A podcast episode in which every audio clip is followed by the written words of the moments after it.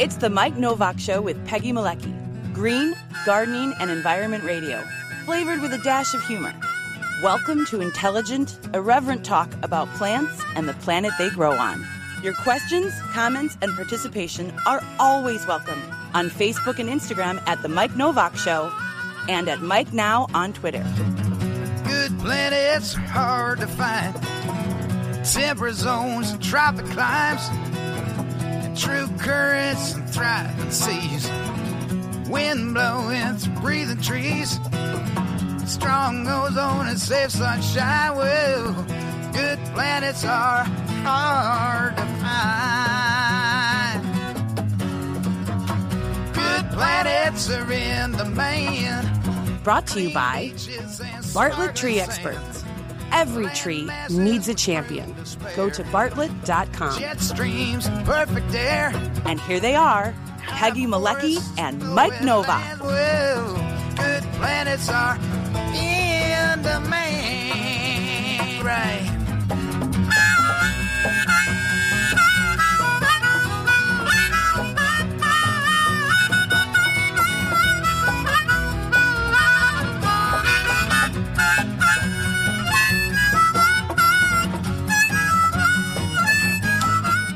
That's the one that what? we. That's the one that we want up there. I wanted that screen, not the not the other Ah. screen, and here we are. That's why I was sort of.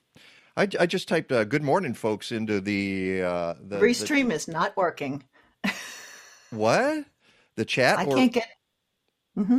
are are we on uh, restream at all this morning? I mean, it is being it is is it going out to? We're, I see us on Facebook. Oh, There's 10 people watching so far. Good morning, everybody. Uh, but you're saying the chat function is not working on restream. I have reloaded Restream twice, and Thank you. so I will be monitoring Facebook. Ah, thank you, Restream. oh boy, there and and we'll have to monitor Twitter as well. Uh, But I but I know yeah, who- I can't get one, into Periscope. one of our. Uh, what do you mean you can't get into Periscope? You don't We'll, know do, how. we'll talk about that detail later. What you wait? You can't get into Restream. You I can't in- monitor Restream. I can't monitor Periscope during the show. Well, But anyways, we're getting high from Facebook from a few people, so I'm just All right. monitoring Facebook. All right, and uh, we can have one of our guests monitor uh, Twitter for us because she's a, a Twitter pro, um, and uh, she's going to be uh, with us in, in just a second. As soon as they say hi to everybody, and Well, we we, we, have to do the hippie Esther up- oh, right, right, the right, week. the Hippeastrum uh, report. Uh, you okay? Show us yours, which is uh, out of frame because it's so tall.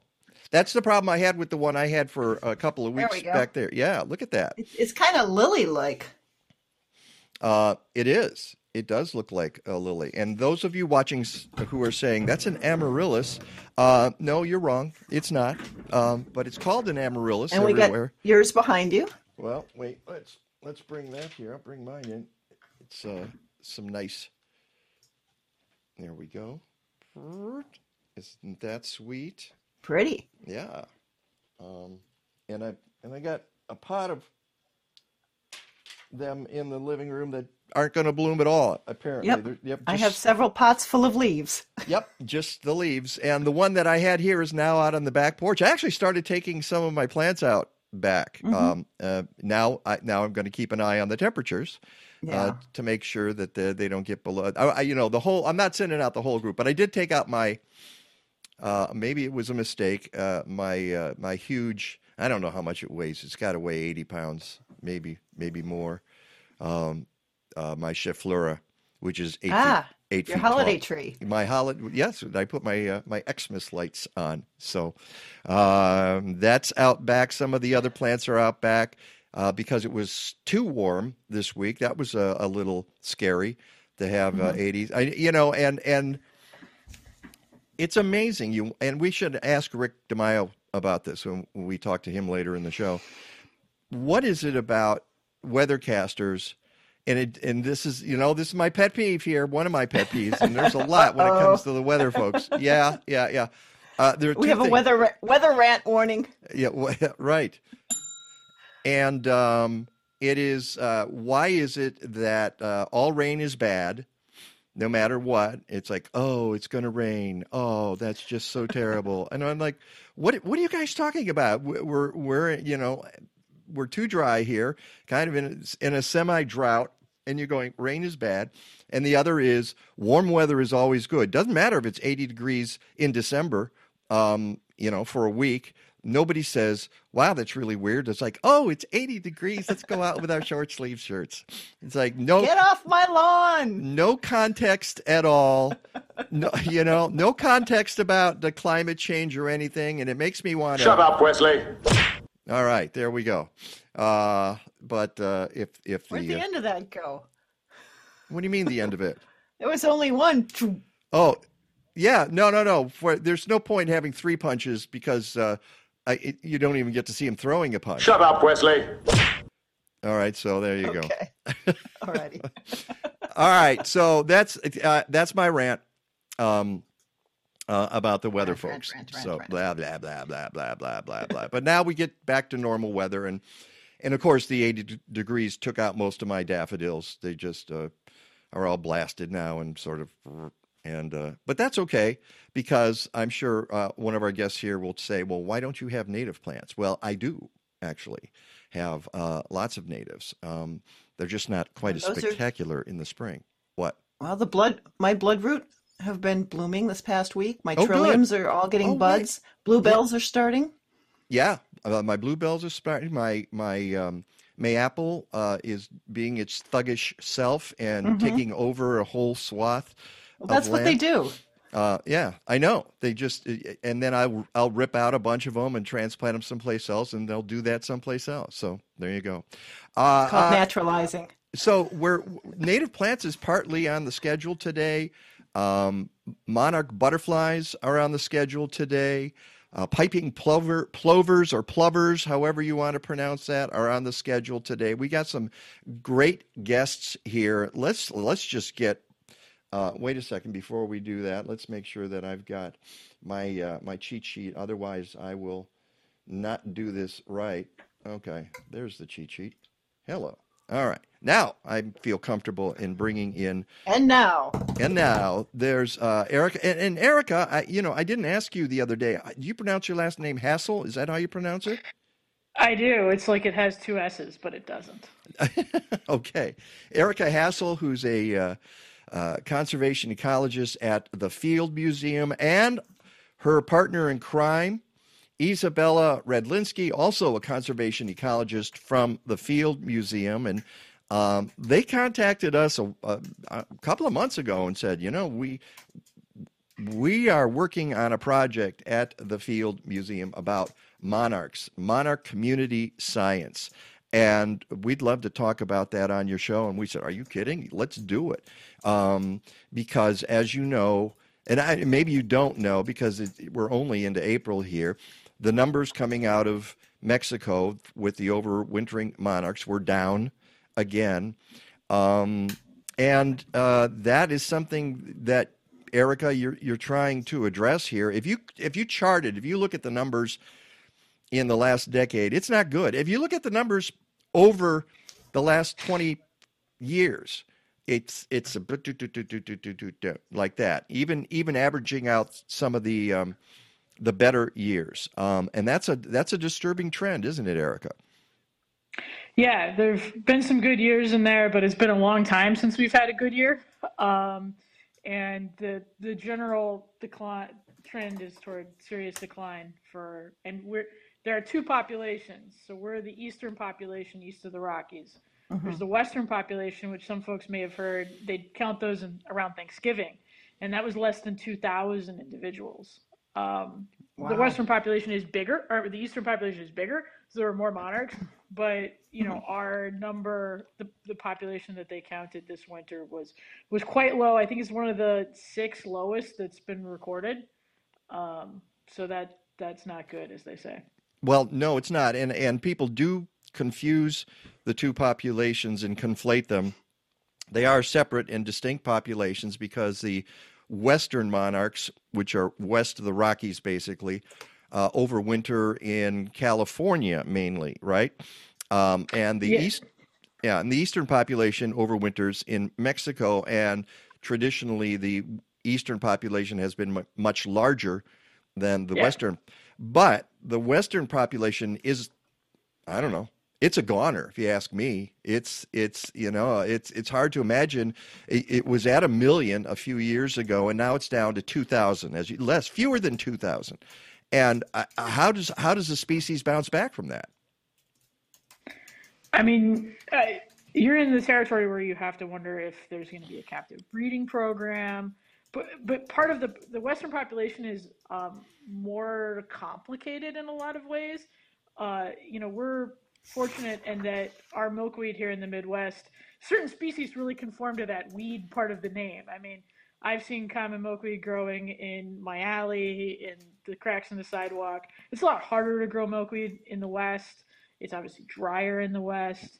Um, I think some of the challenge there is is you know loss of that overwintering habitat. Uh, some of them were actually lost in the California fires. Um, so it's it's there are many things decline causing decline of both populations.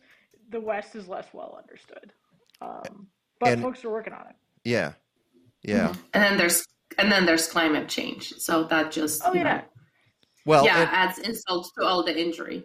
and welcome into the conversation, Izabella. Thank you for Hi. for being here with us this morning. Yeah, you're right, but climate change leads to things like uh, the forest fires, the wildfires in, in the West. You can say that there, you can draw a line there, and um, and if that results in habitat loss, then you have the uh, the loss of the uh, the species as well. So, uh, but you guys are mainly focused on the eastern monarch, right? yes, yes.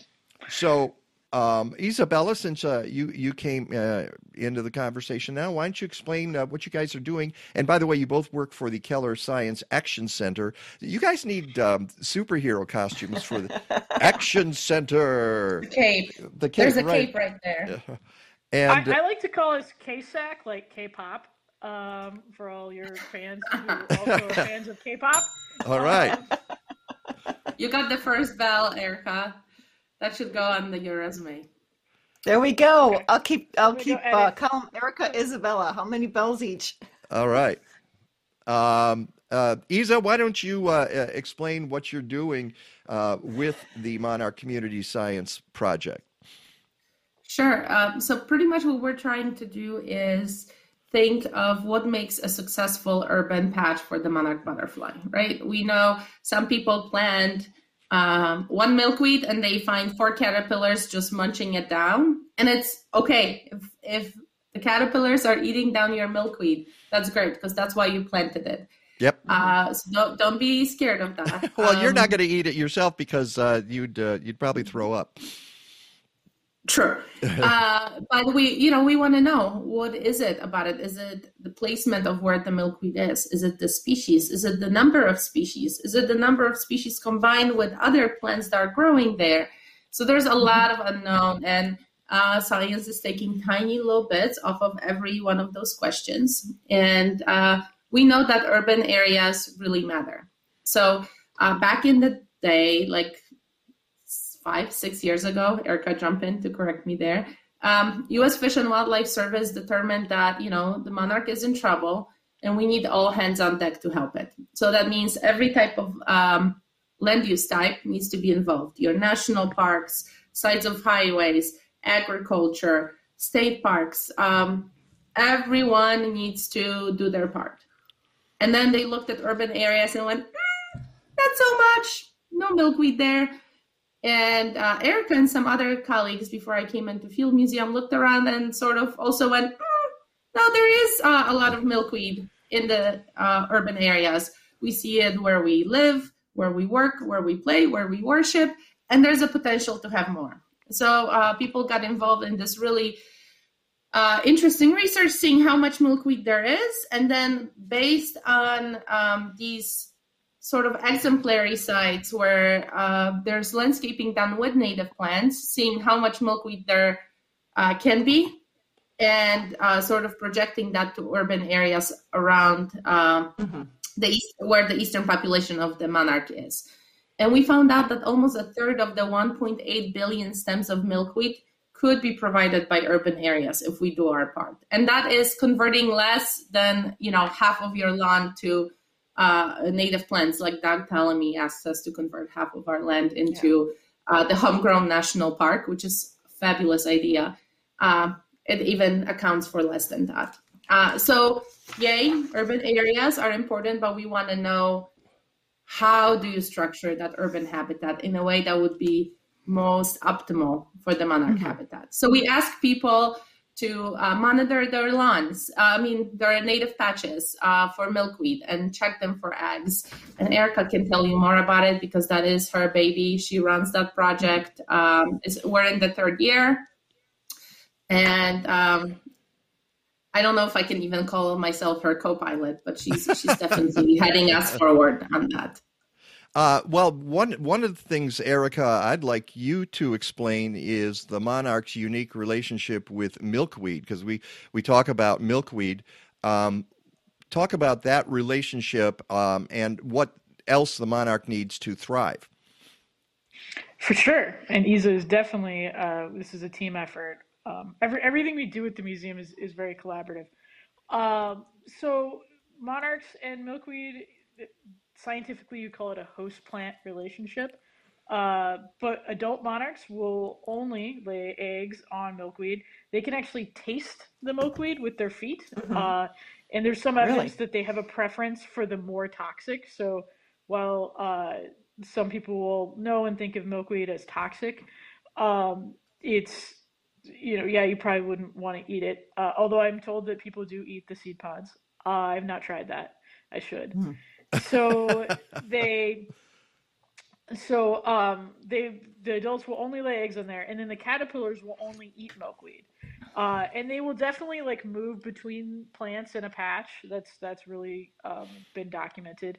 But they will consume milkweed. They go through uh, five insect life stages, which are called instars. So you can kind of watch them get successively bigger and then they will leave the milkweed plant uh, and go somewhere and form a chrysalis and then turn into a beautiful butterfly as we all learned in the hungry hungry caterpillar as children. Um, go ahead. Sorry. Oh well so the one thing i always say is in the two different significant parts of their lives the adults drink milk drink milk no drink nectar from flowers if they drink milk from flowers, that would be impressive. So they need flowers. They need all of the different flowers that that people can have. They need plants blooming throughout the year. They're not here yet. They are in southern parts of the U.S. now. They're like in Oklahoma, Missouri. I think some one has been seen in uh, St. Louis already. Uh-huh. But so they need all the different flowers that you can plant. They can't subsist on just a field of milkweed. But the caterpillars need the milkweed. Okay, and and and uh, which brings us to specifics. Every yard is different. Every patch is yeah. different. I can, I know Peggy and I talk about this, and uh, you see uh, monarch caterpillars in your yard, right, Peggy? Mm-hmm. I do not. Yes, I see monarchs. In fact, last year I saw a monarch uh, pretty much every day. I would walk. I could walk out into my yard, and it would come over and uh, to the uh, the milkweed or the Joe Pye weed or the coneflower. They love the coneflower.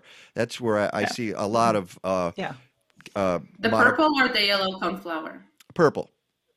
Um, sorry. Thank you for asking. Uh, purpurea, right? Um, and um, uh, but I I have yet in several years to see a caterpillar. Why is that? And are there are there explanations for that? Well, my community well, I, I, participate in the Monarch Community Science Project. That's what it oh, is. oh, Oh, so uh, if I participate, the the yes. the caterpillars will show up. Yes. No, but maybe we can uh, help you answer some of the questions. So you uh, would we would ask you to look at your milkweed plant once a week uh, and see if there's eggs. Perhaps uh, there are no eggs in your uh, patch, or perhaps something is eating your eggs, which is okay because it's part of the life cycle, right? The eggs yeah. are a nutritious, delicious treat for many other insects. the, the ants um, love them. Uh, so ants? Wait, wait, wait! Stop, stop! Ants go after uh, milkweed, or rather, uh, monarch eggs. Yeah, that so he's um some poor grad student put a camera on eggs and watched all the film, not our grad student, uh, of what happened. And so interestingly, a lot of the predation happened at night. Um, so I should say, like, we're asking everyone to do this project. One of the hardest things I think for people, we thought the hardest thing would be asking people to look every week. Most people are happy to do that. It's that you're gonna you're gonna see eggs that don't turn into caterpillars. You're gonna see caterpillars that don't mm-hmm. make it through all of their life stages because they do get eaten. Even though the caterpillars oh, yeah. are like toxic and I mean not like it will kill a bird, but not tasty to birds, they do disappear. Um, one of especially the big predators for eggs is ants. Um, and spiders also spiders probably. Spiders. Yeah. And I've watched on um, caterpillars, I've watched wasps just pull them right off the plant. Yeah. It, it's tough being a, a monarch uh, or trying yeah. to, trying to become a monarch butterfly. Yeah. But it's so as Isa was saying, there. yeah, you're getting the the zeros from people who uh, you know, feel like they have planted a garden, but they're not seeing stuff. Those are really helpful to us. Really? Because we we are well, we're trying to understand like what are the components because we hear this from people. I planted milkweed, I didn't see anything. I planted milkweed and I saw caterpillars, but they never made it very far. And so we need kind of the data from those along with the data from the gardens where people are like, uh, you know, I have five monarch chrysalises under my patio table. Uh, my monarchs are doing great. So, mm-hmm. because we don't know, everyone asks us, well, how can I plant a good garden for milkweed? And we have some ideas, we have some suggestions, but we don't have science that says this are some of the components of a really successful garden. These are some mm-hmm. of the components of a garden that's, you know, not as successful for monarchs. So, Erika, do you have any information or any, any data on soil? if soil affects some some so, soil properties affecting the way perhaps that the plant is tasting to the caterpillars. We don't. I want value. everyone. I, I, I want all the soil scientists to please look into this. I feel like we don't know enough about urban soil, particularly urban soil. I mean, so we're we're not just talking about how to plant habitat for gardens. We're talking about, or for monarchs, we're talking about in urban places. And ecology mm-hmm. in urban places is not as well studied as it is elsewhere. Uh, things that we looked at initially in the project that we thought might be important because they're important in um, in like a you know a Medewan, uh, so far have not shown to be particularly significant for urban places. Um, Such as so I think we don't. Well, so there's some evidence that the density, so how close the plants are to each other, in a big place like a forest preserve or a Medewan, um, is possibly important. But I think it has not tracked with the success of gardens in urban places, probably because they're substantially smaller. Uh, mm-hmm. So you're not like a monarch, uh, you know, trying to find more milkweed in a 5,000 acre prairie. Uh, you're in a, you know, 20 square foot yard and that's what I have. I mean, I don't have a 20 mm-hmm. square foot yard. I have more like a 500 square foot yard, but that's kind of tiny. Um, yeah. And uh, and you're right. I, I have seen eggs on uh, the leaves, but I've never seen a, a caterpillar. Uh, I, I don't have a camera there, so I don't know what is getting the uh, what's what's munching. What's munching on That's the an eggs. intense project yeah, but you know, it's not a bad idea. It might might be kind of uh, interesting, uh, especially if I, I spot one and then and monitor it just to, to, to see what's going on. But that's that's part of what the whole project is. And and you bring up a really interesting point, and and Isa, you alluded to this earlier that. Um, there have been studies now that show the urban areas might be a key to preserving um, monarchs simply because more people are planting milkweed, and uh, milkweed is is uh, being destroyed in agricultural areas uh, by products like uh, glyphosate, um, and uh, otherwise known as Roundup. Uh, and which farmers can apply to their fields. And, and, and Erika, you and I talked about this the other day. You can see um, nowadays a stray Roundup ready corn stalk in a field, a soybean patch, but you won't see milkweed. Um, and that in the old days, that's what would pop up in those uh, those fields. Yeah. Uh, um, so that urban piece is super important, and it's a part of the piece. It's a piece of the puzzle. So yes, mm-hmm. we have to plant in our urban areas, and everyone should have a milkweed plant or five, and that'd be really wonderful. Uh, but then, um, this is a little bit out of my wheelhouse, but as um, everyday citizens, we should also urge that we have uh, legislature out there to plant more milkweed along highways, to maybe give more money through the farm bill or other programs to uh, farmers to have prairie strips in their um, uh, in their cornfields and soybean fields where that milkweed will thrive and it will provide uh, habitat because that monarch has a really long way to fly. I mean, it flies thousands of miles both ways. So it needs uh, the milkweed, it needs um, it needs nutrients, it needs nectar, uh, both on the way up and on the way down south. So also planting, I think Erika was alluding to this before, uh, the adults need nectar. So planting stuff that uh, blooms earlier, blooms middle of the year, and then blooms at the end of the year. I know goldenrods get a bad rap, but there's a good goldenrod for any habitat, the same way like there's a good milkweed for any habitat. Put those in your garden. They're so beautiful.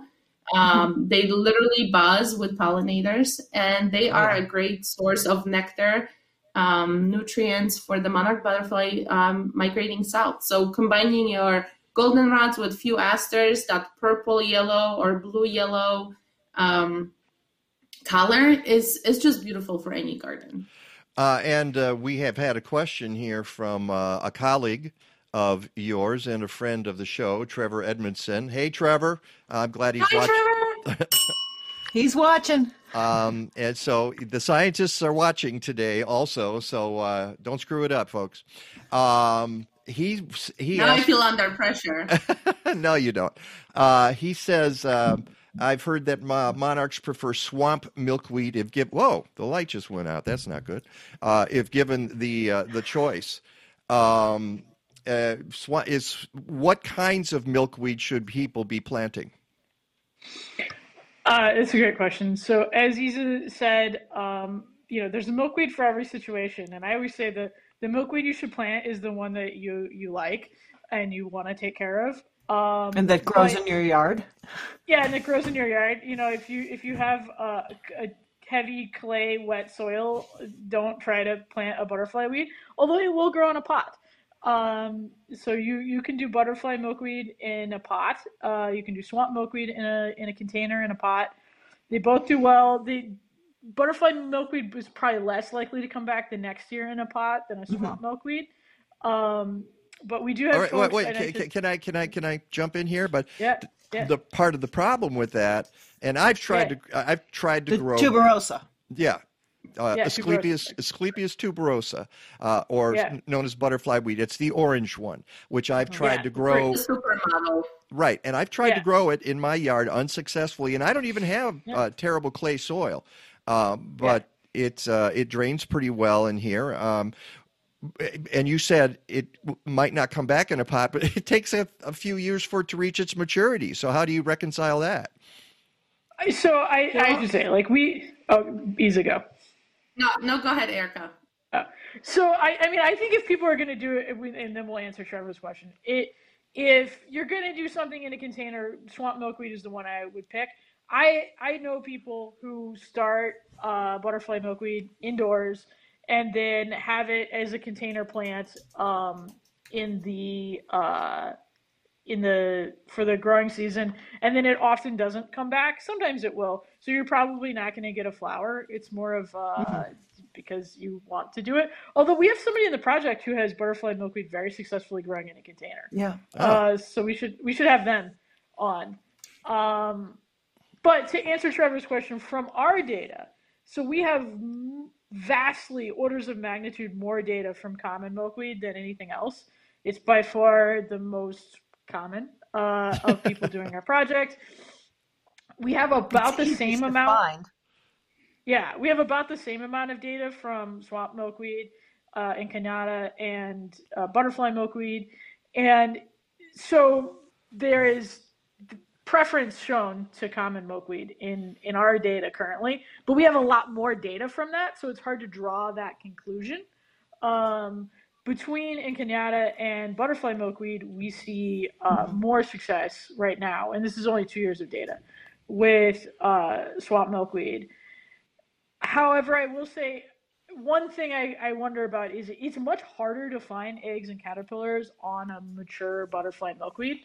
Um, mm-hmm. There's a lot more leaves and branches, and so some of that could be just you, you do have to see them. Mm-hmm. Um, yeah, it's harder to miss, see the munching patterns to know if they're there. Yeah, you're not going to miss like a, a full fifth instar, you know, almost ready to go into a chrysalis yeah. sized caterpillar. Those are multiple inches long, but the little ones are quite easy to miss. So you have okay. to factor that in with any data. I mean, uh, mm-hmm. citizen community science collected or uh, collected by a scientist. Okay, we need to take a, a, a, we've we've got more questions coming. It's kind of interesting. I, I, I, we've got the question about the uh, uh, the red bugs on uh, on milkweed plants, uh, which ah yes, that's yeah. the well, no, not necessarily. Mm, no, and the sw- well, the or or the the milkweed bugs, milkweed, yeah, yeah uh, insects. Yeah. So, uh, but also lots of aphids too. Yeah, yeah. Um, I don't worry about aphids, basically, but especially not on milkweed. That's for sure. Uh, it, all right, it's the Mike Nowak Show with Peggy Malecki. We're going to take a short break. When we come back, uh, we'll even show some uh, uh photos here uh, to give uh, folks help with the project. we shall return. You have the ability to give your soil a superpower. It's called composting. If you don't have a backyard, you need to contact Collective Resource Compost. CRC has diverted 7,000 tons of food scraps since 2010. They bring you a fresh 5 gallon bucket or a 32 gallon neighbor tote with each pickup. You fill it with organic matter from your kitchen, they swap it out and get it to a commercial composting operation. Fight climate change. Go to collectiveresource.us. At this time of year, we spend a lot of time indoors with our plants, so help them thrive. The plants you're viewing were treated with LeafZyme, a foliage spray designed to activate beneficial microbes already present on the leaves. A spritz every few weeks promotes growth enhancing microorganisms that process dust and other particles into nutrition that indoor plants can absorb through their leaves for beautiful and vigorous growth. Go to blazing star.com and check out their BioGarden line for home gardeners. From small boat fishermen to your dinner table with safe, free, no contact delivery. Sitka Salmon Shares brings premium wild Alaska seafood to your door. They're a community supported fishery offering shares just like your local CSA. All fish is wild caught in season with respect for the limits of the ocean. Line caught and traceable to their fleet. Use promo code NOWAK25 for $25 off the first month of a share. Go to sitkasalmonshares.com slash N-O-W-A-K. And welcome back to the show. I'm sending you, Peggy, I'm sending you something that uh, odd thing. Did you get a text uh, from Rick DiMaio? Yes. Uh, yes, okay. and I'm familiar with what he's talking about vaguely. You are? Okay. See, I'm unaware of that. Um, it did... was on the uh, the Facebook site we were looking at right before the show started. Oh, was it? Okay. Um, do you want to mention this by by any chance? Um, Rick might mention it. Okay.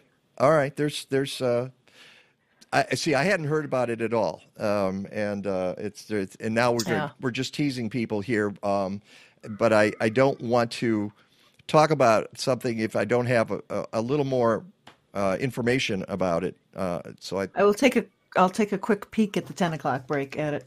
Uh, uh, if you can, that that would be helpful. Mm-hmm. Uh, welcome back to we the. also had a.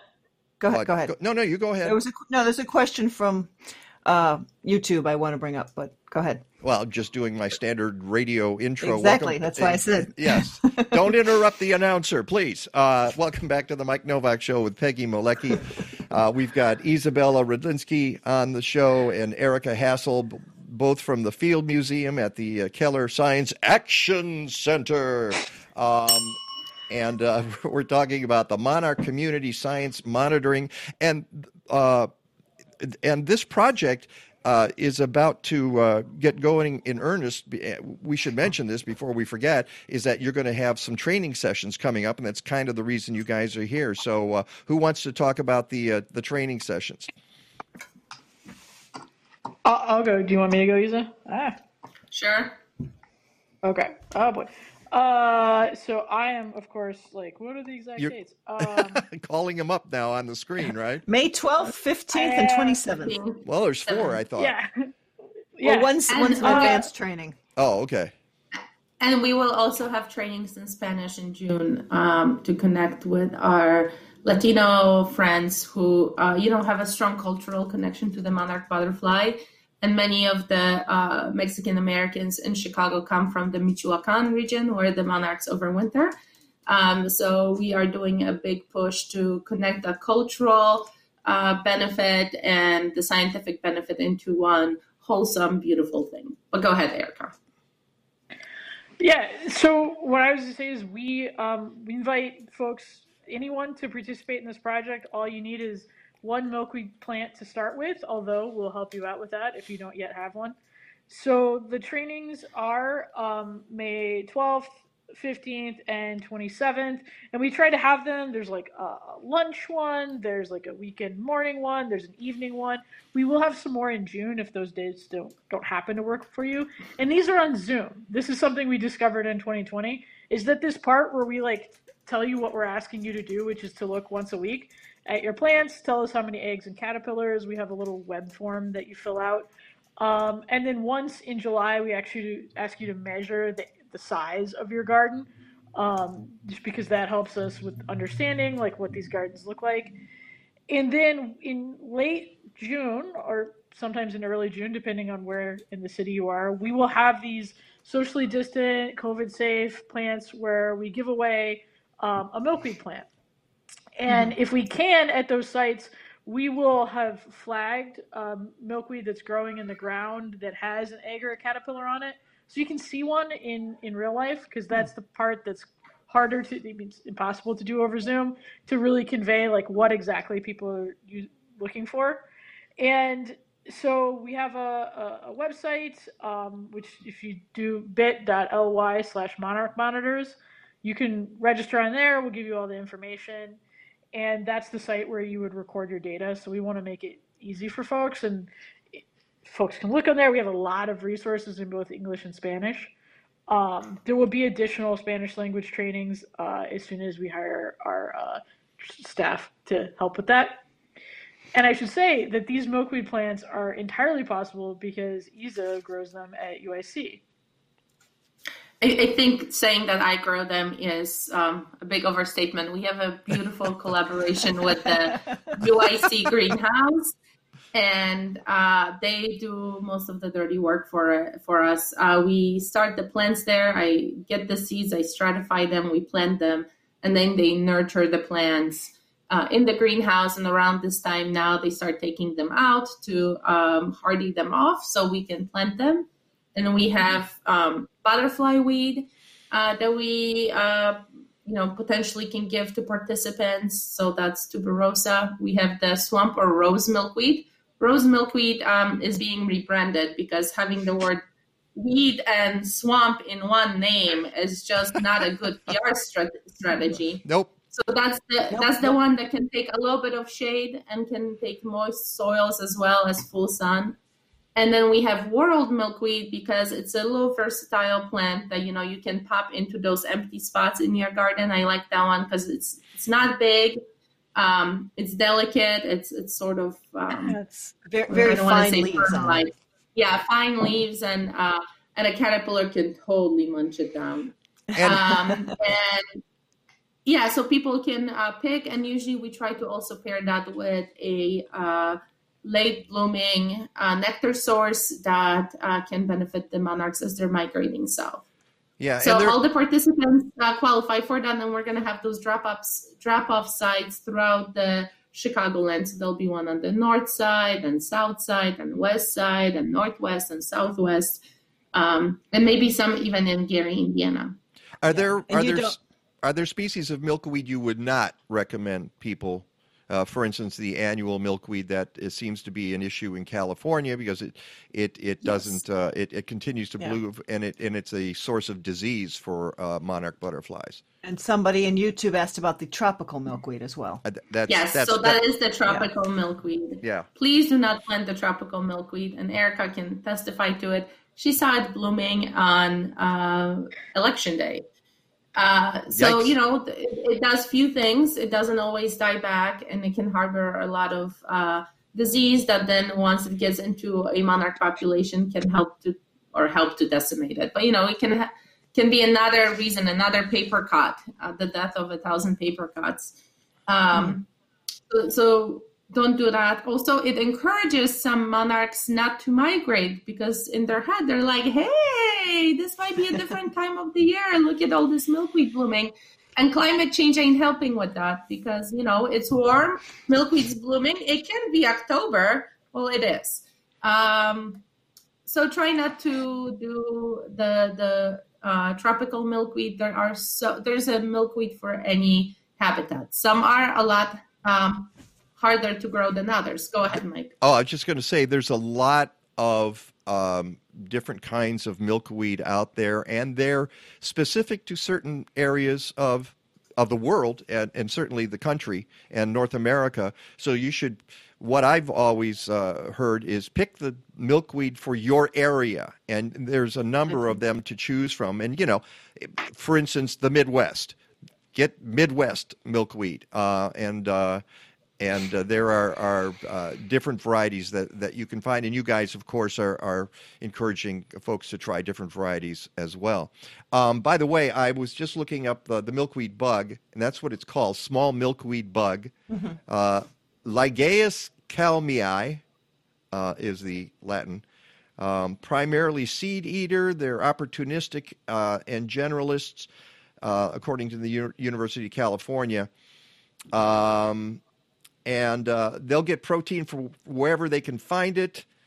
Um, and uh, the the bugs have few predators. They feed on milkweed, which makes them distasteful. And that's it it seems to me it's kind of a side. If if if a bug is orange, leave it alone. Because it's it's, Yeah. it's it's been ingested. It has bright colors. Uh, it's Yeah. trying to warn you. And, a- and a big red X on its back. Stay away. Yeah. So, uh, and from what I understand, you were nodding there, Erika. Uh, the milkweed bug is is not a particular problem for anybody. No, I mean, uh, so I think one of the things that, um, you know, we've done this project, we did it in 2019, it was our pilot year, and then we did it in 2020, the pandemic year.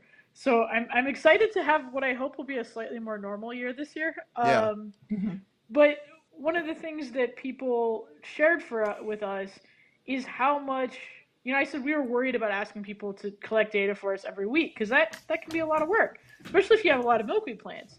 But what we found is people were looking more often and they were noticing things that they had never noticed before. Last year, a lot of aphids. Um, People will see the milkweed bugs. They'll see Japanese beetles.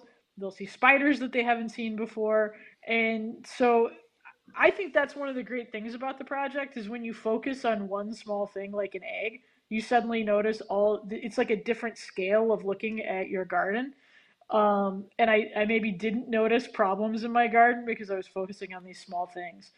So yeah, maybe young um, milkweed beetles might occasionally eat uh, an egg or even a small caterpillar that has been reported, but it's not thought of as a major predator. Um, there's a great uh, group called the Monarch Joint Venture. I know that's kind of an odd name, but their website has a ton of information specifically about gardening, about the insects that we know about. Um, just a lot of these questions. So if, you know, I, I'm enjoying answering them. But if uh, if we don't answer a question, I highly recommend uh, their resources, and they have created things um, that are like very printable and shareable. So if uh, you maybe have a neighbor or an HOA who is not as supportive of what you're doing, there are some resources there that you could share with them. Um, Also, penetrate the HOA and start changing the rules so that everyone uh, gardens with native plants. And if you have a contractor, that you hire a contractor that gardens with native plants. That's. I'm glad you brought that up. It's, uh, I imagine HOAs uh, can be uh, among your worst enemies here when it's trying to get, especially milkweed, anything called a weed. Yeah. An HOA is going to say, "Nope, can't have that. We can't have that." And it, it's bad enough that, that a lot of them say, "Whoop, not growing any vegetables either," um, because uh, it might- it might attract rats. Not putting in those He's messy has the milkweeds. Isa has the right strategy. You know, it's an infiltrate and overthrow scenario. Um, yeah, and, And as you we said, should choose be- the right landscaper too. Yeah, we should uh, throw a plug to our card, our uh, colleagues who are working to um, change the Chicago uh, landscaping ordinance. Uh, to you would have to register your garden, but then you could, within the rules in Chicago, have plants over whatever the current rule, current rule, ten or eighteen 10 inches, Uh, which is ridiculous because even your hostas, which I don't like, are over 10 inches. Anything's over 10 inches a daffodil out there is is is more than 10 inches tall. Uh, I, I we have talked about that uh, issue on this show uh, and the proposed uh, native plant registry for city of chicago.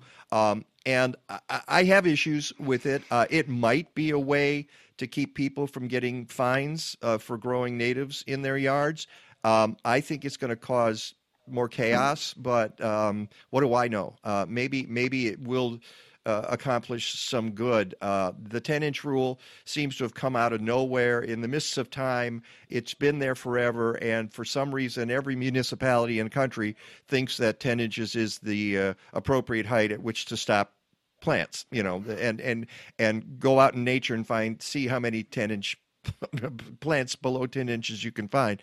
Uh, good luck with that. Uh, so it's it, it's uh, i don't know. I don't know where that's going but let's move on here um, and show some photos before we uh, lose the opportunity yeah. to, to do that. And this is one we were talking about uh, at the beginning. Uh, uh, this is uh, uh, Asclepias tuberosa butterfly weed. So this is the plant that I cannot grow, uh, but uh, uh, other people can. Uh, tell us a little. We'll little. bit. make sure to give you a couple this year. Yeah, Uh, get, and and I'll try them again. And I, you know, this time, I, I can tell you one one thing that's happened. Sometimes I lose track of them. I plant them and then I forget that I've planted them, and then uh, instead of you know helping them through that first year, I've forgotten they were there, and and you, and then they're gone. Um, and it, we've we've mentioned this. Anything else you want to say about this uh, about uh, butter, butterfly weed? It's if you have a big sunny, um, not even a big, but a sunny, drier spot. This can be our plant. Uh, it's uh, really beautiful. It grows up to about knee high. Uh, might not bloom the first year. It might be year two or three when it blooms, but when it does, it's quite a show that it puts up. Yep. and many things will be attracted to it. It's not just the monarch butterfly. Um, and uh, yeah, it, it will start growing and sprawling, and you know, native plants sleep, creep, and then they leap. Except So, in my yard. Except in your yard, but you know, yard. so that makes it a rule, right? Because every every exception makes the rule. So um, yeah. Okay. And uh, and you could try a different place in your yard too. Um, yeah, I, I, I will do that too, but but I've already tried that. Um, all right, what have we got here?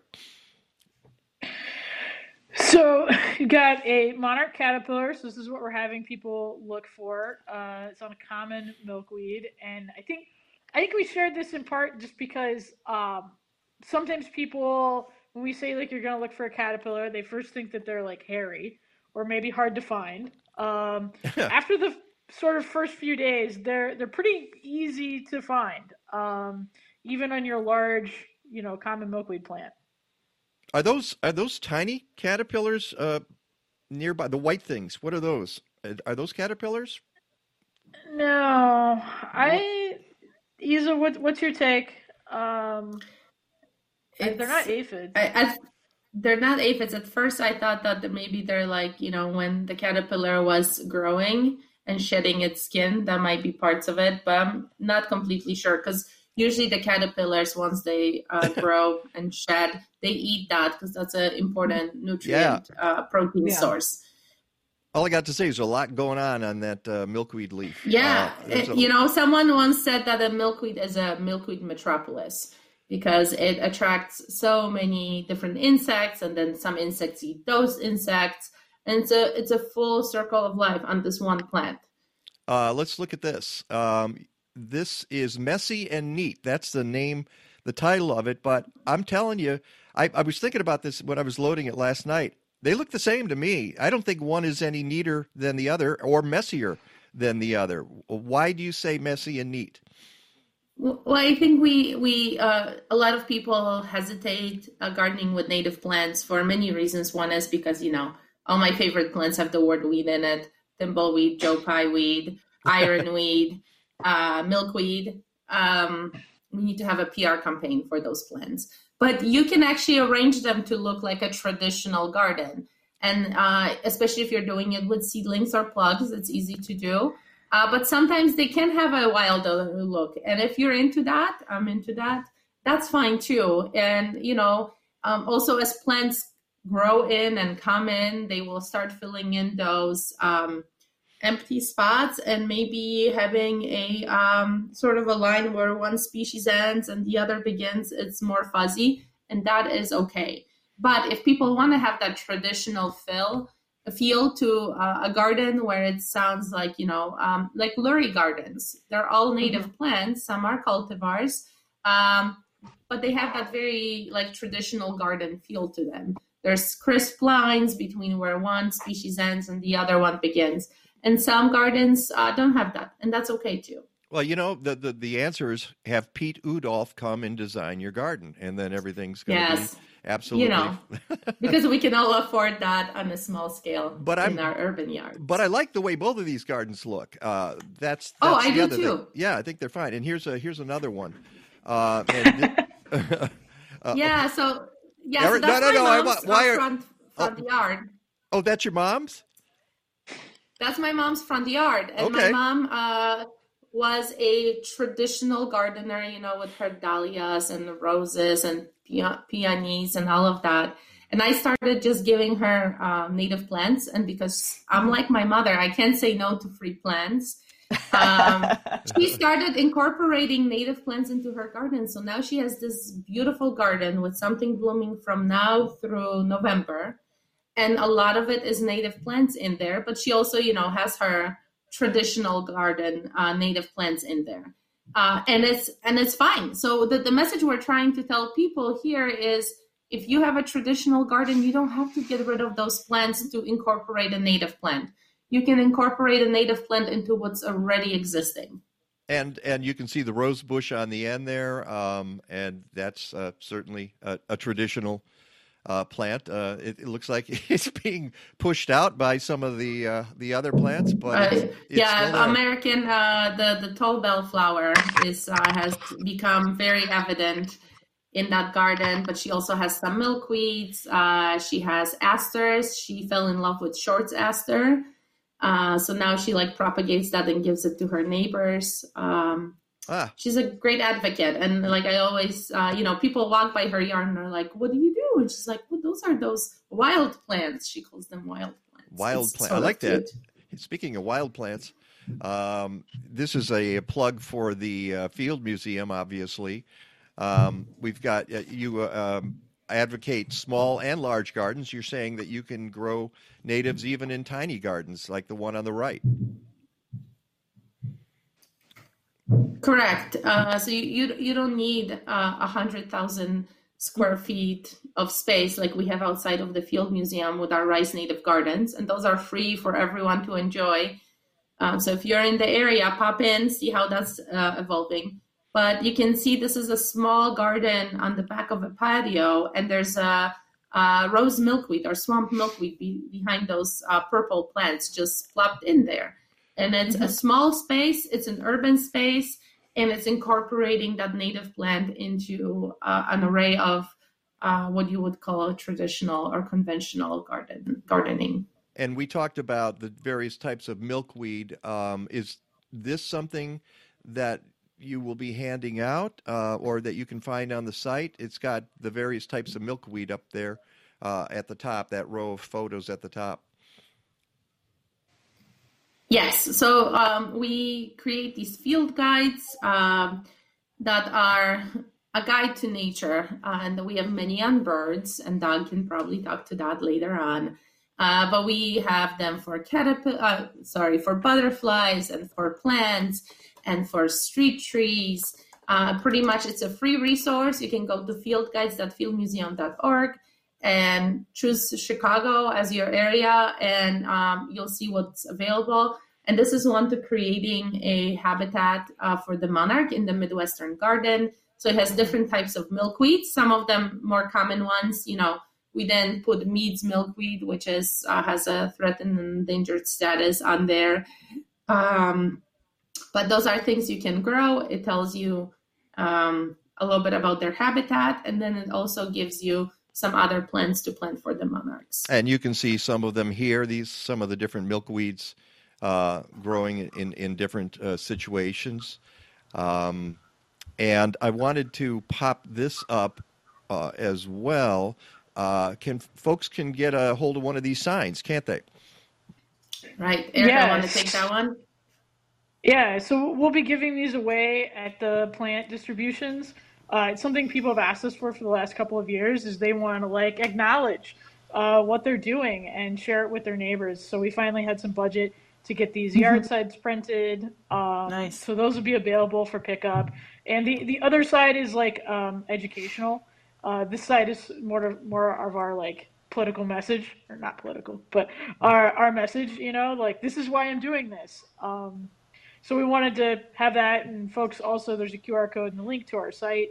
Mm-hmm. So if your neighbors want to join in, um, you know, it's, it's not, it's never. I mean, there, there's a period when it's too late to join, but we welcome people joining. Uh, you know, in June and July. July is the big month uh, for monarch eggs and caterpillars in Chicago. And you do need to sign up for the training initially to take part. We do, yeah, yeah. So we we want people to sign up for the trainings. There's some in May. There'll be more in June. We just haven't put them on the calendar. I think we, we like folks who you know start early uh, and get in on the May training and get us those those first few weeks of data um, in in uh, June are often really low, sometimes zeros. That's okay. Again, we that really helps us to know where they're kind of getting their foothold. But uh, some people don't think to start in, or consider doing a training until they've already seen a monarch in June. Yeah. And that's okay. We got you. We'll have some trainings um, later in the year. Yeah. Yes, Peggy. And before we run out of time, Isa, you're also going to be doing a presentation right. tomorrow. Yes, um, for uh, Illinois Wild Ones. Right. So um, I'll um, put a link under uh, the Facebook uh, message that Mike put out and the Twitter message. But Illinois Wild Ones has me come over and talk about practical advice to gardening with native plants. So that's tomorrow at 7 p.m. on Zoom. Um, and that's good to know. Uh, also, one more thing before we go, and and uh, your boss is coming up uh, after ten o'clock. Uh, he's I see him uh, in the preview screen. I could I could he's uh, and, and Bob Dolgan's there too, but that is Doug Stotz, also from the Field Museum. It's a field day we're having here. on the, the best kind of day. The best kind of day. Um, very quickly, we just have a couple of minutes here. You and I talked the other day, Erika, about uh, how the U.S.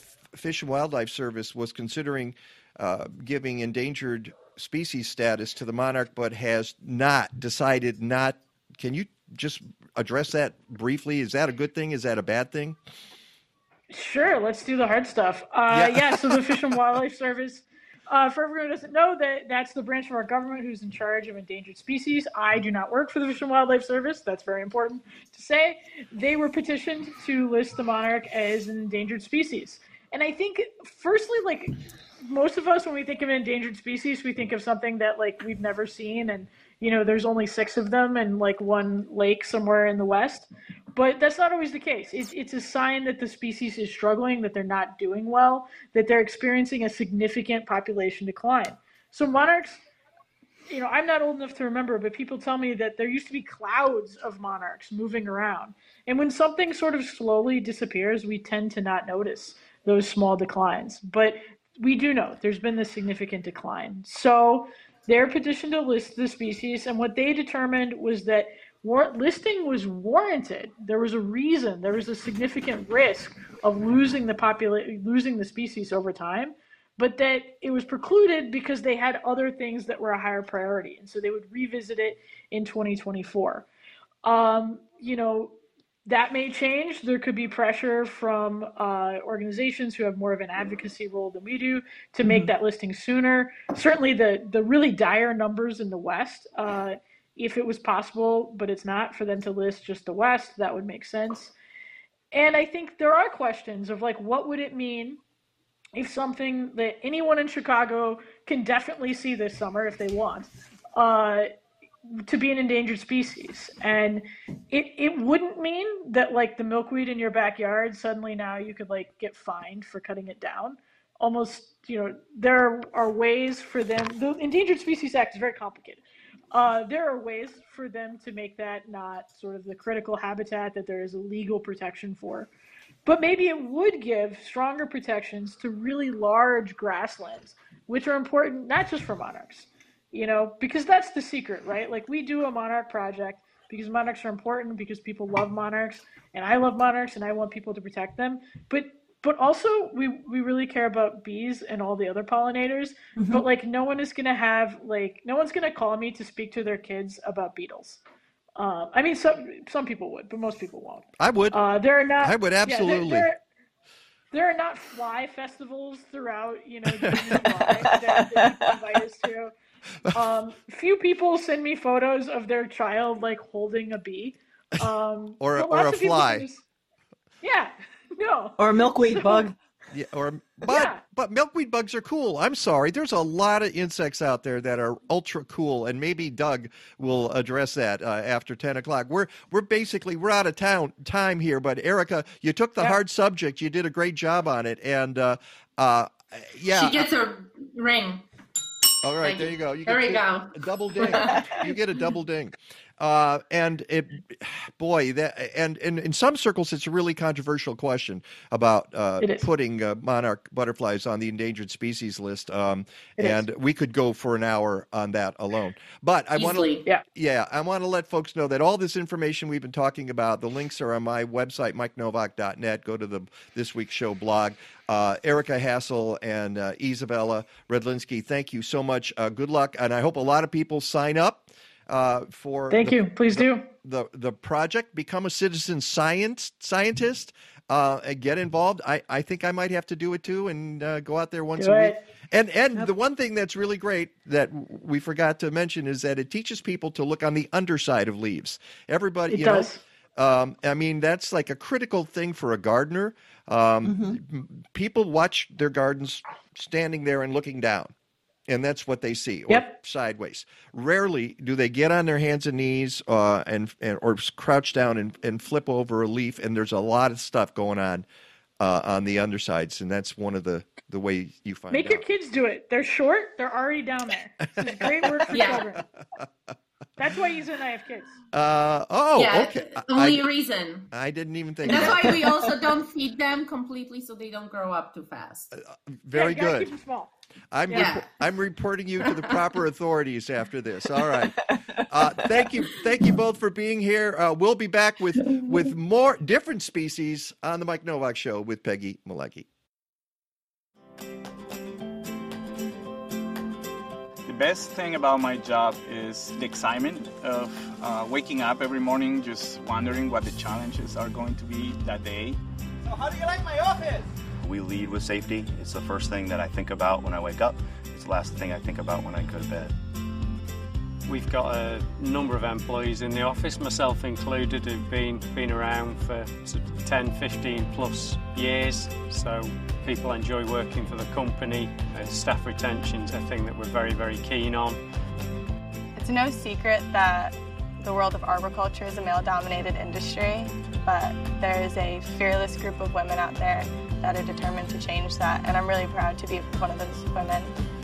At my office, I feel like you could take just about anyone, put a crew together, and send them out to a job and have it be successful. And that has to do with trusting the people you work with, feeling safe around them, and knowing their strengths and weaknesses. One of the proudest moments working uh, with Bartlett for me was being the first to do training in a Spanish class. Uh, ya rompe el street porch, el aire acondicionado. Bartlett is all about promoting from within. We really want to focus on our people and make sure that they're trained, make sure that they understand their role, and you slowly grow through your experience, and then you improve and, and move on to different roles within the company. There's always new positions, even at a base level, myself included. I started off as a climber and have worked my way through to being local manager in the office. Bartlett has been really great about recognizing any kind of roadblocks for different genders, different races, people of different nationalities, and just kind of taking a bulldozer to all of those roadblocks. Every tree needs a champion. Every tree needs a champion. Every tree needs a champion. Every tree needs a champion. Every tree needs a champion.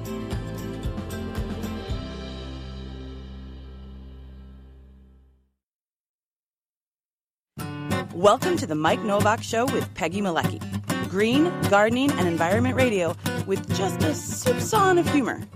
Or is that a dash? Brought to you by Bartlett Tree Experts. Every tree needs a champion. Go to bartlett.com. Here they are again, Peggy Malecki and Mike Nowak. All I need is good food to eat and make me healthy, wealthy, wide awake. Lettuce, tomatoes, rooted bacon. What about those sweet potatoes? All I need is good food to eat. All I need is good food to eat. All I need is good tools to make me music, porches, lawn serene. Give me all that I can take. And welcome back to the show. And uh, we're swapping out scientists to to you know. And I apologize for getting a little bit late into this segment because you get scientists talking, and you just you just can't Can't shut shut them 'em up. up. Yeah, really. It's it's. But that's why I like it. I like having those folks on the show. People like So that. So we need the three-hour show. Uh, oh, don't, don't even, don't, no, don't. Uh, oh my, oh, my heart, my heart just, uh, Oh, you know, it stopped there. Uh, welcome back to the show, folks. And that guy on your right, as I mentioned earlier, is. Uh, um, also works at the Field Museum, except that he's the senior conservation ecologist, uh, Doug Stotz. Oh, I'll get I'll give him a ding as well. Uh, Doug, welcome back to the show. I was looking back uh, through our archives, and I didn't realize how many times you you've been with us uh, in the past, and uh, we, we appreciate it every time. Yeah, I don't know how many times I've been on either. Three, maybe? At, three, maybe four. I don't know. Yeah. uh, Last August 9th, you and Bob were both on together talking about Right. the plovers. And uh, there's Oh, Bob. right. Wow, I was trying to think back to that. Uh, yeah, and uh, Bob Dolgan is on the left there, and he's uh, the uh, the creator of the excellent documentary Monty and Rose um, about uh, the piping plovers or plovers, however you pronounce them, uh, at the lakefront on Lake Michigan in the city of Chicago, um, and he is also the creator of This Week in Birding, as you can see, and you can go to twibchicago.com. Get on the mailing you. list. Um, you're you're doing some great stuff, Bob, with that uh, newsletter. I I'm not even a birder, and I read it. And uh, uh, but I But but you I- will well, be. You will be. You will be, yeah. And it- we, you know, that term can be, uh, you know, kind of loaded. I, I, everybody's a birder in a way. I like to think. Well, So- I, I got to tell you, um, I'm noticing more and more. I mean, I'm paying attention to the birds in my yard. Um, there are many more than just sparrows. Uh, although I, I like to say I have 10,000 sparrows. I put a feeder, uh, the feeder, took it out of the back and put it to the front so that it, the seed can drop on the sidewalk and not into my garden. Um, and uh, there was a, um, a house sparrow there uh, with the red. Um, House finch. House finch. House finch. Sorry, not House house finch. house finch. Sorry, house finch. Um, I was uh, there were a couple of them this morning uh, that I was I Oh, was great. looking at. Yeah, Fun. See, you do have birds. Yeah. I do. Yeah. And and a squirrel kept jumping on the feeder this morning as well. But the, Well, they, they, they literally knocked one of mine on the ground this morning, so yeah, I get that. yeah. So the reason you guys are here today is uh, because of good news um, uh, from the city of Chicago, from the Chicago Park District.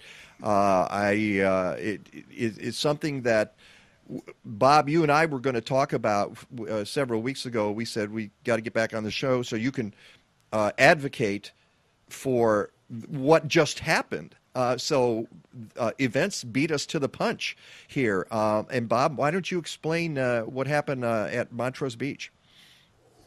Sure. So I'll go back for your listeners. They may they may or may not know about the whole story of Monty and Rose, our endangered piping plovers that began to nest at Montrose Beach uh, now almost two years ago. Um, these birds hadn't nested in Chicago since 1955, so it was quite quite a quite a surprise and also a thrill to have them in the city again. And um, going back to that time, I don't think anybody could have envisioned that the one of the outcomes of their presence would be additional uh, natural habitat out in the dune ecosystem there at Montrose Beach Dunes. It's our only state natural area on the north side, and um, it's been reduced a bit because of rising Lake Michigan water levels. And it's a small parcel. It's it's only about uh, you know 12 acres or so.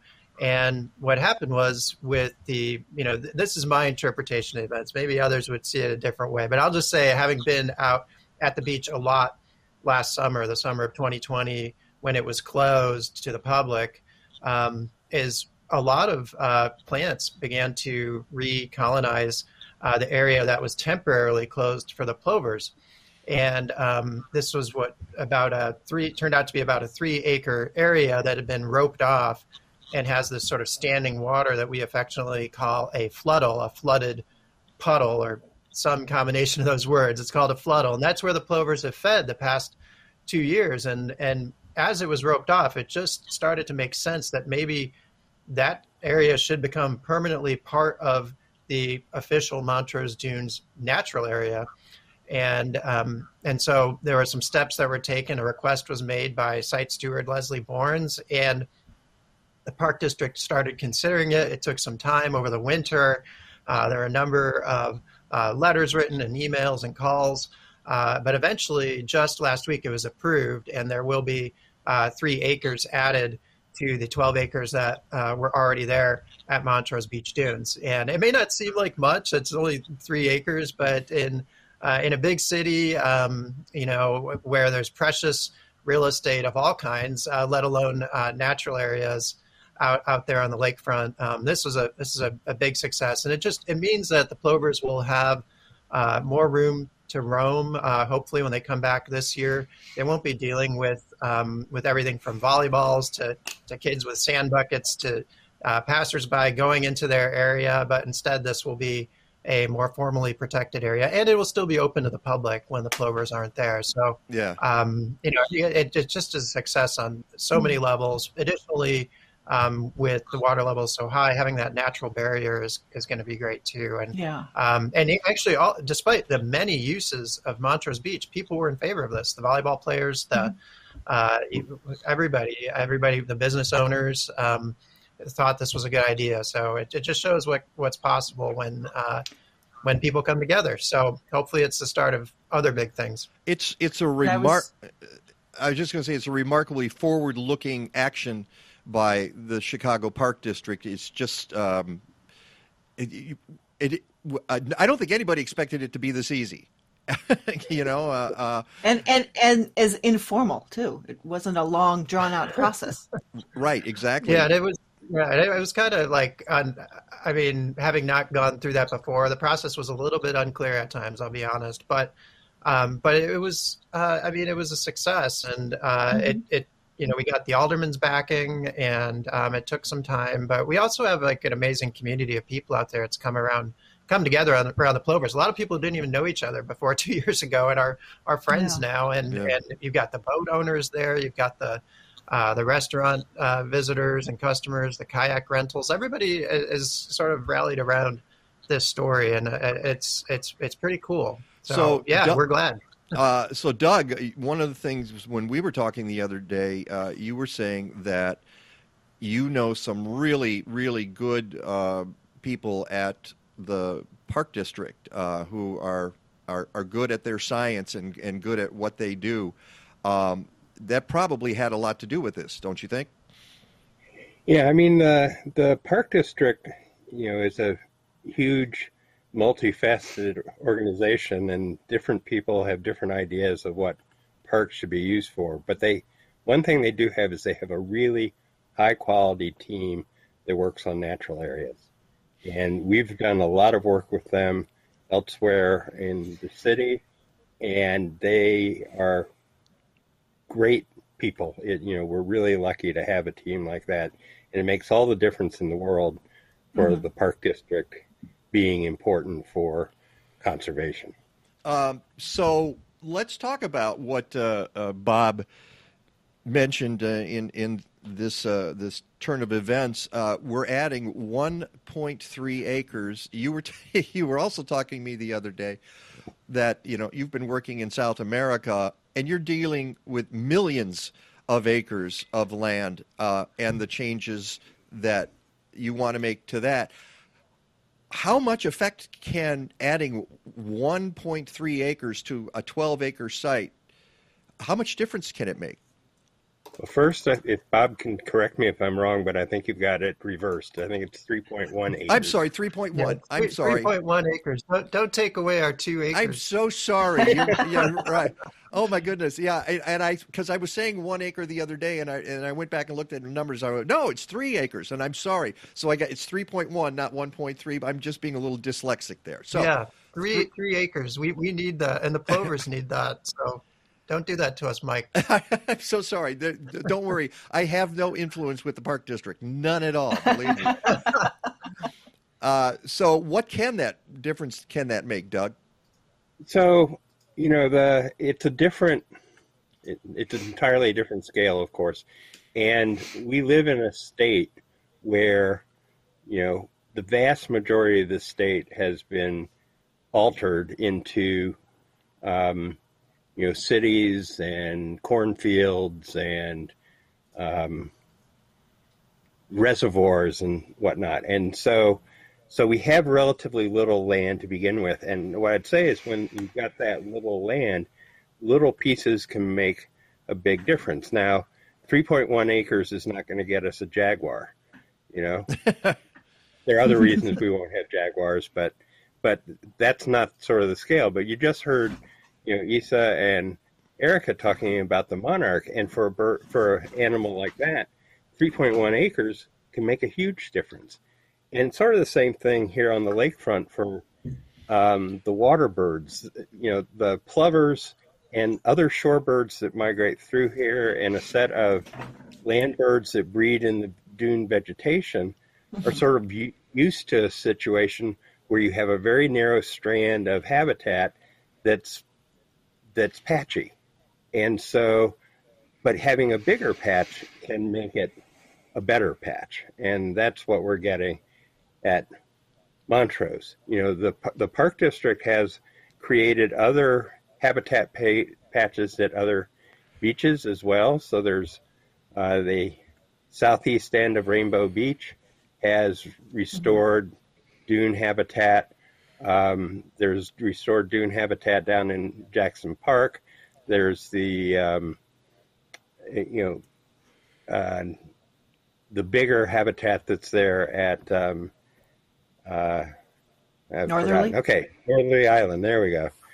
Um, so, so these patches of habitat along the lakefront are sort of stepping stones for a lot of migratory birds. And you know, Montrose is a place where, you know, I, I hate to say this, I don't go birding there because there are too many birders there. But Whoa. it's far and away. Whoa. That's whole nother story.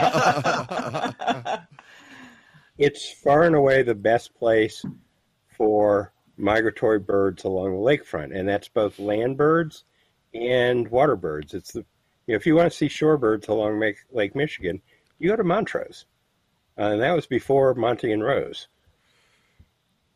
Yeah. So uh, it's uh, and what I'm going to do here is bring up. Uh, well, let's first of all. Sorry, sorry, folks. Yeah. Well, well, well. You're bringing that up. I'm just Okay, go ahead. wondering because the the lakefront didn't have people for the most part for the last year, and so the birds were able to expand a little bit anyways. And now they're getting this extra portion of the habitat, do you think that those combined are going to have an even better effect? Yeah, I think it will. It will have an an, an effect. The issue is going to be, of course, people have a lot of pent up desire to hit the beach this year because they Yeah. didn't get a chance Yeah. to do it much last year. So I suspect, you know, the lakefront will not be empty this summer. Um, although there's still going to be some some restrictions, I suspect.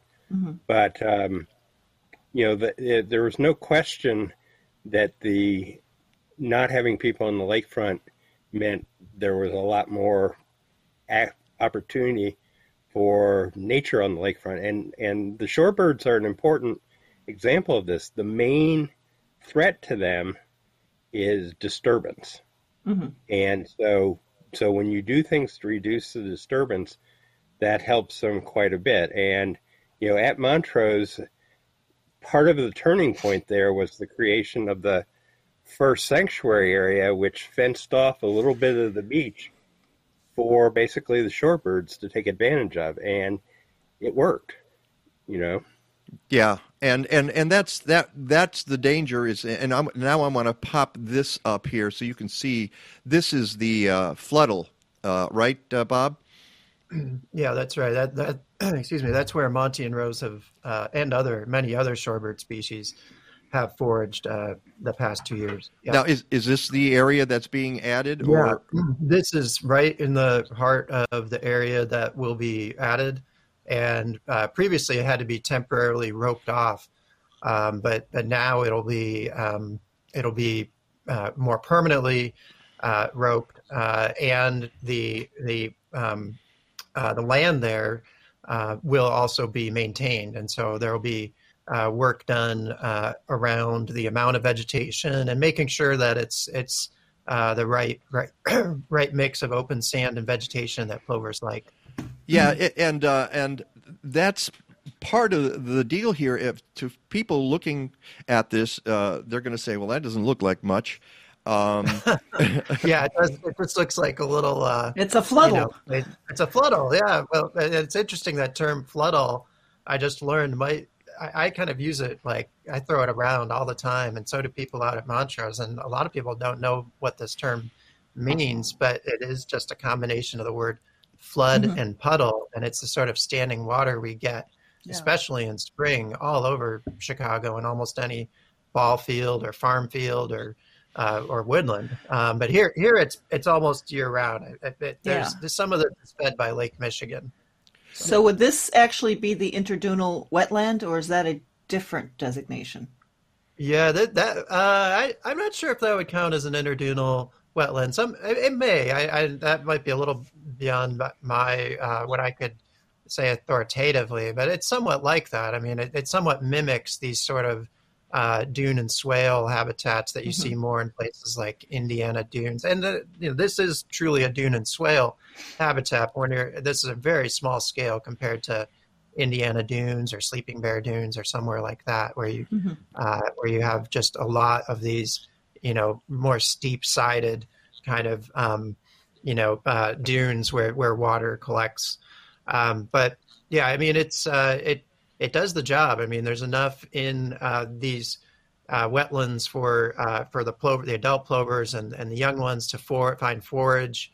Um, you know, it attracts all sorts of species, like I've said, shorebirds, herons, um, you name it. And um, yeah, I think one of the things that swallows are, are flitting around there. Uh, we've got the bank swallow colony, which unto itself is is a phenomena over there at Montrose Beach, and so there it's it's really beneficial, as Doug said, that in terms of shorebirds on Lake Michigan, and when you think about how many places can shorebirds even stop when they're going, these are birds that go from say South America all the way to the Arctic. How many places? Many of them. How many places can they stop? Like like where are the places to stop? And we need to have this sort of mosaic of stopover points if they're going to make it. And you know, I was uh, saying to some folks last week, like this is a win not just for Chicago birds, but all those birds that that use that area on their way going north or, or going south. Um, they need these places, and if we don't protect them, or if we just let you know dogs run all over the beach, they're they're not gonna um, they're not gonna come back, or they're gonna be disturbed, and that's gonna hi- lead to higher mortality and, and perhaps the numbers not going the right way. So, what kind of birds, uh, Doug, can we uh, expect to be seeing uh, at this time of year coming through Chicago? So it's still early. Um, you know, bird watchers are bad this way. So as soon as it warms up in in March, you start thinking about all the birds that should be here, and it's you know I go out and it's still early, you know, early in April, so a lot of stuff isn't quite here yet. The shorebirds Yeah. are starting to arrive. So things like uh, pectoral sandpiper, yellowlegs, killdeer, um, some of the early shorebirds are are in starting to come through. Um, it will the migratory shorebirds actually peak in the latter part of May, and I remember a number of years ago when we were talking about trying to sort of balance between the birders and the birds and and other uses at Montrose. The uh, this was the Department of Environment, and they said, "Oh, so all we really need to worry about is the migratory periods, so spring and fall." And I said, "Well, the problem with that is spring goes until mid June, and fall starts the Fourth of July weekend. So, uh, you know, there's there's not much time in between those periods, and No. and until Monty and Rose, basically, you know, the big thing at Montrose was this migratory movement. You know, all these migrant shorebirds coming through for Mhm. from basically March until October or November. But then Monty and Rose decided to make it their summer home, and now we have a new component to it. You know, for many years, that's been the best place to see migratory piping plovers. You know, they'd stop on their way north, and I really thought piping plovers were gone from Illinois and would not come back. So it's just so stunning that this has happened, and even more stunning, this happened at Montrose. It's it, it is amazing. And uh, speaking of Monty and Rose, uh, uh, as we mentioned before, Bob uh, did a that documentary a couple of years ago, and now you're working on part two. So this is the point at which I give you a, a quick plug. Let's take a look at uh, at your trailer. Something interesting was happening with these plovers, in that it, it wasn't such an impossibility that maybe we'd have plovers that could nest here. When Monty and Rose came, that changed everything.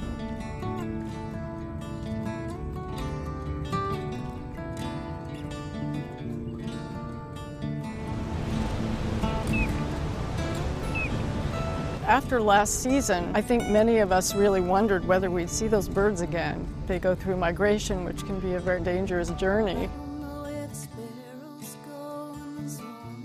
When we heard they were back, it was really exciting.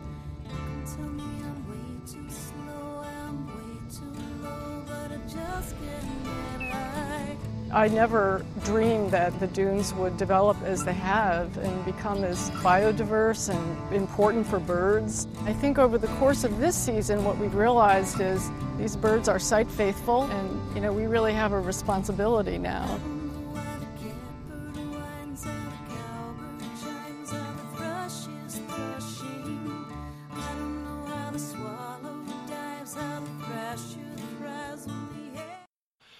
And for those of you who are listening to the podcast, uh, folks can go to Monty and Rose. You spell it out, montyandrose.net, to find out information about Monty and Rose too. So you're you're in production for that right now, Bob. Yeah, so we're uh, almost done with the actual filming of it, but then things keep on happening. There's new chapters to the story that at some point this is going to need to be cut off, and we're going to need to wrap it and kind of work on some editing. But um, but we are kind of we're waiting for hopefully Monty and Rose to come back, and their their young ones uh, were banded last year. So I think the the big question going into this season to me is where will the young ones turn up? There's a high likelihood that they're going to be uh, seen somewhere here around the Great Lakes, and they already have been seen down on the wintering grounds. So uh, we'll get to find out where Chicago plovers uh, return in the summer. Chicago hatched plovers, which is going to be a lot Mhm. of fun. Uh, yeah. And so we do plan to have film out later this year. Um, and uh, Bob has has uh, I I threatened him, and now, and he says he's going to take Bob. he's going to take me out to uh, uh, the the next time he grabs his camera and goes out there looking for plovers, especially if they come back soon. Uh, I imagine you want you'd love to have the return in 2021 to be the tail end of your next film. Right. Yeah, it would be an appropriate, I think, closing. Um, we got a lot from last year, which was just such a anomalous year with the uh, pandemic, which was unexpected, and that's going to be an interesting thing to now weave into the story. But, um, mm-hmm. but yeah, it, the sort of coda to me would be having the plovers uh, come back, and particularly the, the young ones, and knowing where this sort of legacy um, extends to. And right now, it, it could be anywhere. It could be maybe they'll come back to Montrose. Maybe, maybe they'll turn up somewhere else, like Michigan or, or Wisconsin, Illinois Beach, um, Illinois Beach, uh, Waukegan, uh, which yeah. would be a thrill. Uh, knowing the folks up there and and the program that's set up to monitor in Waukegan, uh, where they have amazing birds. All right. Um, before we go, Doug, uh, what are you working on uh, right now? Th- you know, I appreciate you coming on the show to talk about the 3.1 acres that we've added uh, to Montrose Beach. Uh, but what has been occupying your time?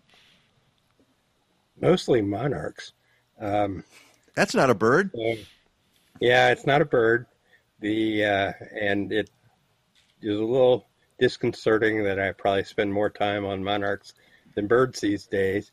But there are a lot of similarities with monarchs. They're migratory species and so a lot of the issues we think of for migratory birds also apply to the um, monarch.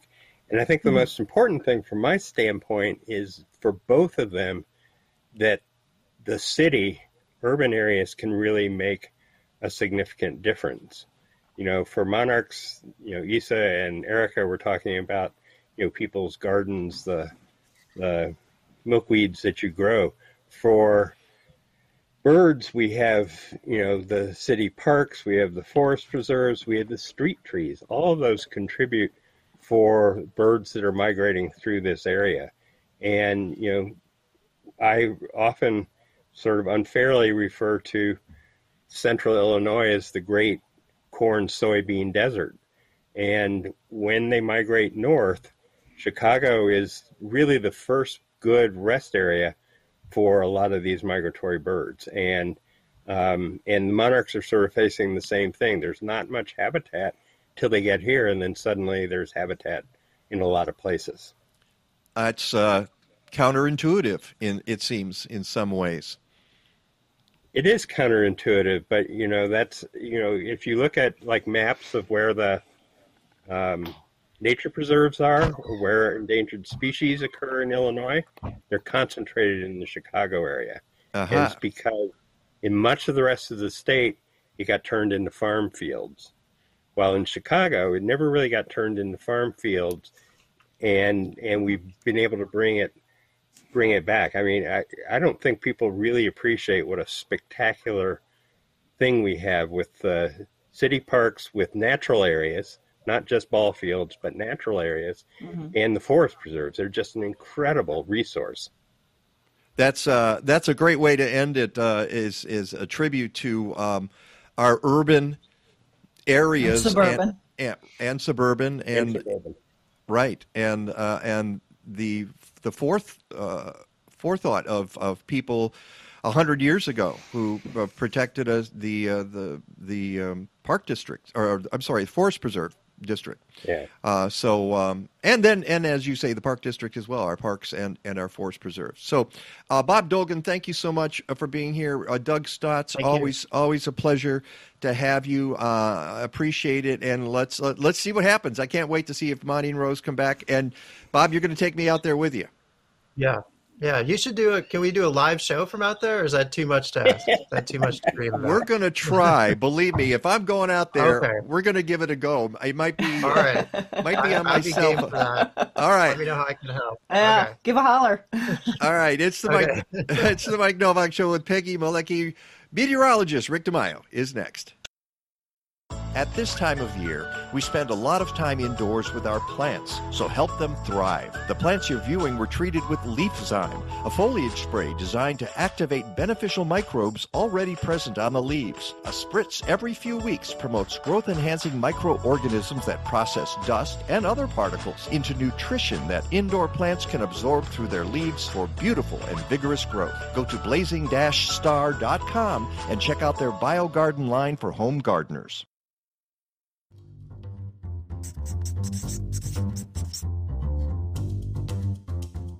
At Sitka Salmon Shares, we take pride in being a seafood company that's a little different. In fact, 10 seasons ago, our motto was We Do Salmon Differently. Nowadays, we harvest 15 species of wild caught Alaskan fish, but still call ourselves Sitka Salmon Shares because, well, we're a little different. Our difference starts with our fleet of fishermen Hello. who own a slice of the company hmm. and are paid above industry average. They deliver fish to our docks in about half the time as other fishermen, which means higher quality of fish for you. And we never buy our fish from large processors where we don't know how each fish was caught or handled, like most other companies do. Another difference is our fish plant, which we own too. Our plant freezes fish about twice as cold and twice as fast as the other guys. This produces unparalleled quality at a cellular level. Ooh. Our difference extends to you too. By joining our community, you band together with thousands of other people who want to make a difference in the way that their food is produced. This allows our fishermen to harvest fish just for you, with the respect, thought, and care that the fish, the ocean, and you deserve. So, be a little different. Join us at sitkasalmonshares.com.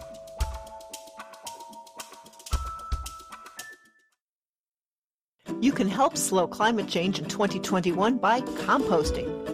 Don't even need a backyard. By composting communally in multi unit buildings across Chicagoland, Collective Resource Compost has diverted 7,000 tons of food scraps since 2010. CRC brings you a fresh 5 gallon bucket or a 32 gallon neighbor tote with each pickup. You fill it with organic matter, they swap it out, and get it to a commercial composting operation.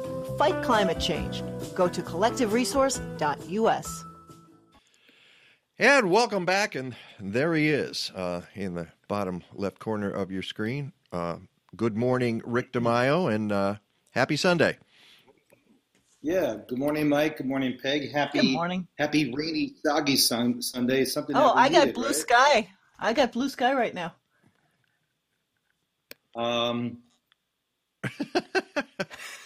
It's coming your way, Rick. You're you're you're not you're not supposed to contradict the weather guy. No, no, okay? it- it started that way, and in the last 15 minutes, it's turned to blue sky. Wow. yeah. There's there's a little bit of blue up there, Mike. I'm not going to argue with that. Um, there's a. It's heading your way. Um, it's probably heading Rockford's way, uh, being that I'm south of you, but that's okay. Uh, but yeah, this is what happens when you get underneath these big upper air lows where the uh, surface low is to the west into the occluded part. So you just basically have the clouds and rain kind of spitting over you uh, during the overnight period. And I'm just going to go through um, some of the rainfall totals, even though um, even though I sent you a map. These are some of the updated ones. Uh, 0.26 inches at O'Hare, uh, 0.2 at Midway, 0.33 um, at Romeoville, but you get a little bit further north and west, uh, 0.86 at Rockford, 0.43 up near Peg.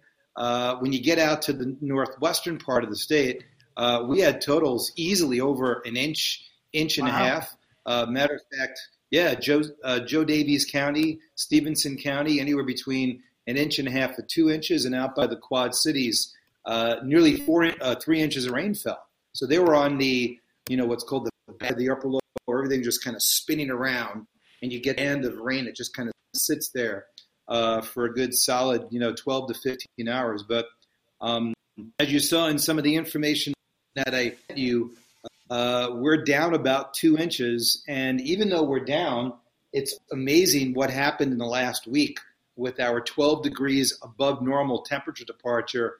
Uh, four days in the 70s, two of those, we eclipsed the 80 degree mark, something that we don't normally see around here on average till about the 26th of April.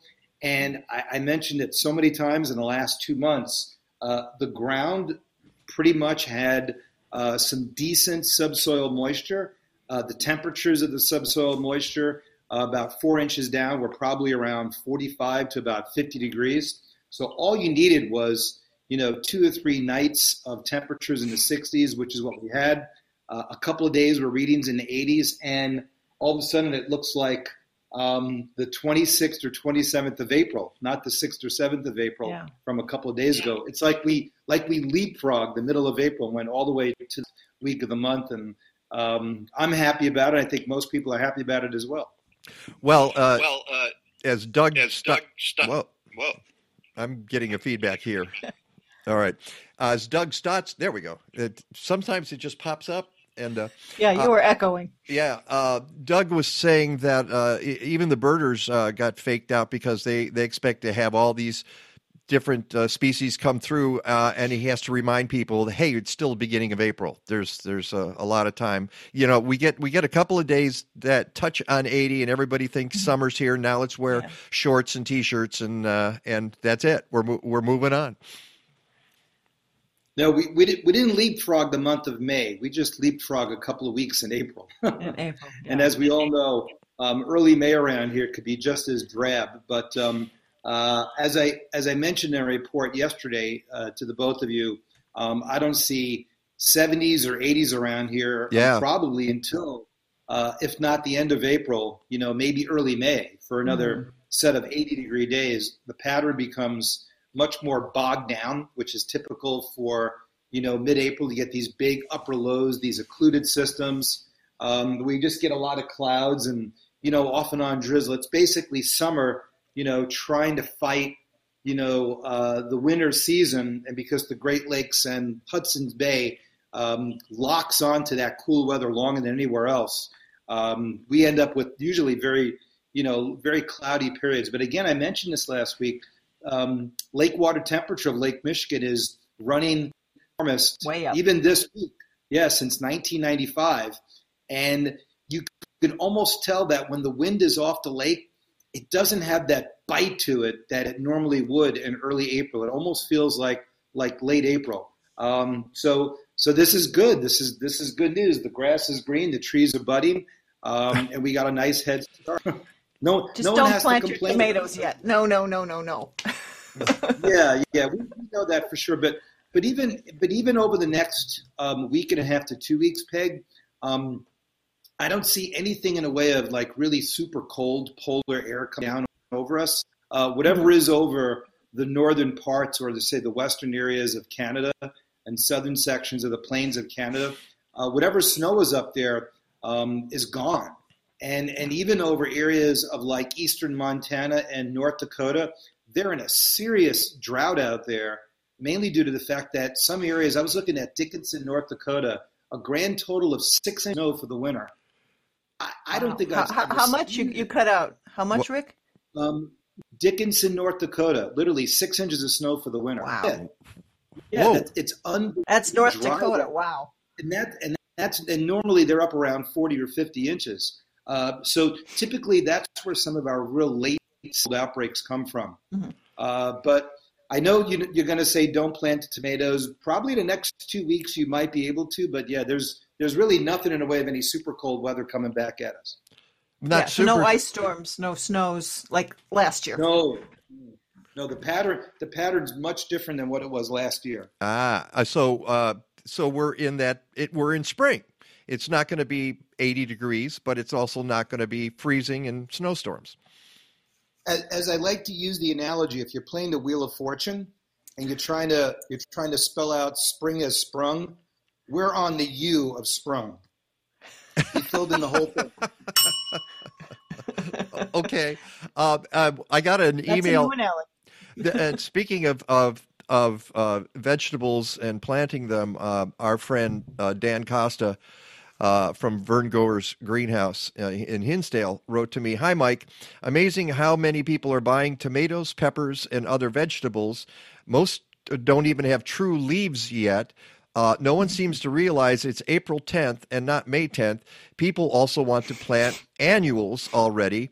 I think uh, at least one night next week. Now you can tell us about this, uh, Rick. He says uh, he thought one night next week will be in the 30s, so they will all be back to complain about their dead plants. Yeah, but it, it won't it won't be the low 30s. So I don't, Okay. I don't I, there's, there's there's really nothing like a polar jet stream coming our way.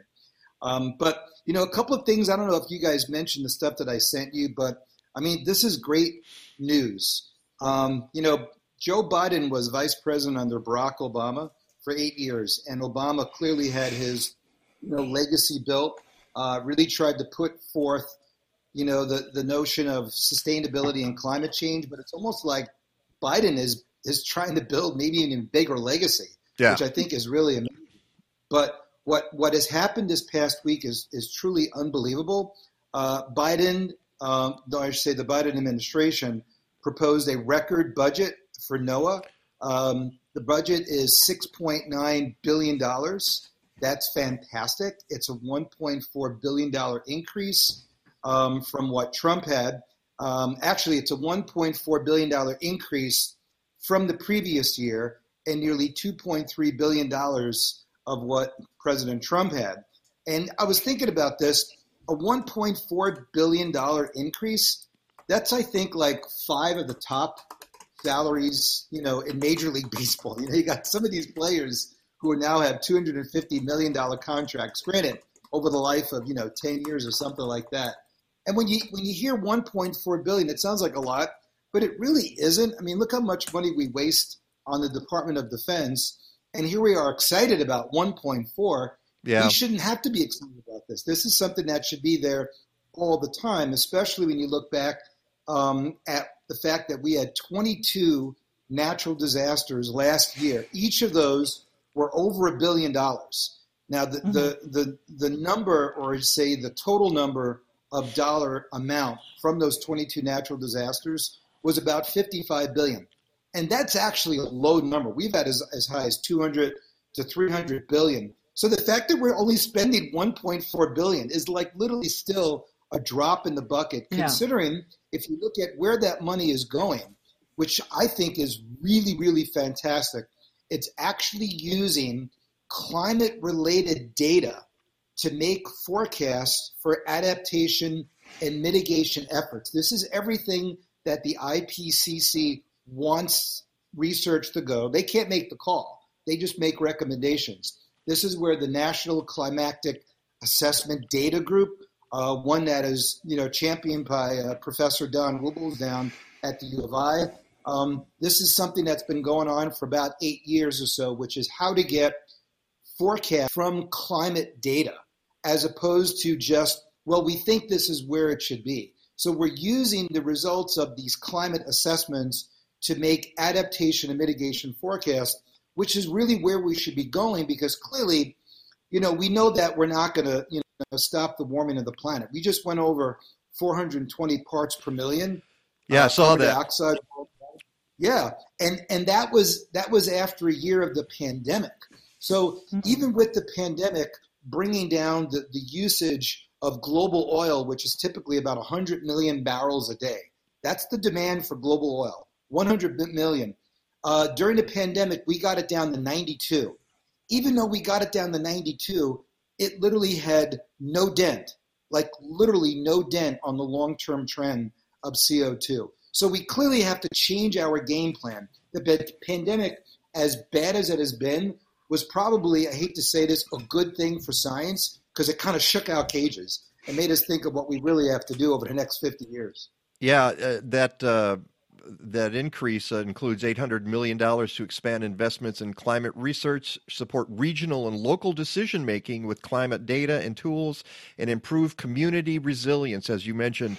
Uh, which is is great, but you're you're so right in in uh, putting it in perspective. Uh, 1.4 billion increase compared to what the the money we, we just throw at the military. Yeah, more bombs, more guns. Yeah, And- and the world, you know, the, climate change is going to kill us all eventually. You'd think that might be uh, a serious uh, consideration uh, if you're looking at your uh, security, but. Um, that's that's the best. At, at least we're doing. At least it's going up It's and not down. Yeah. It's a start.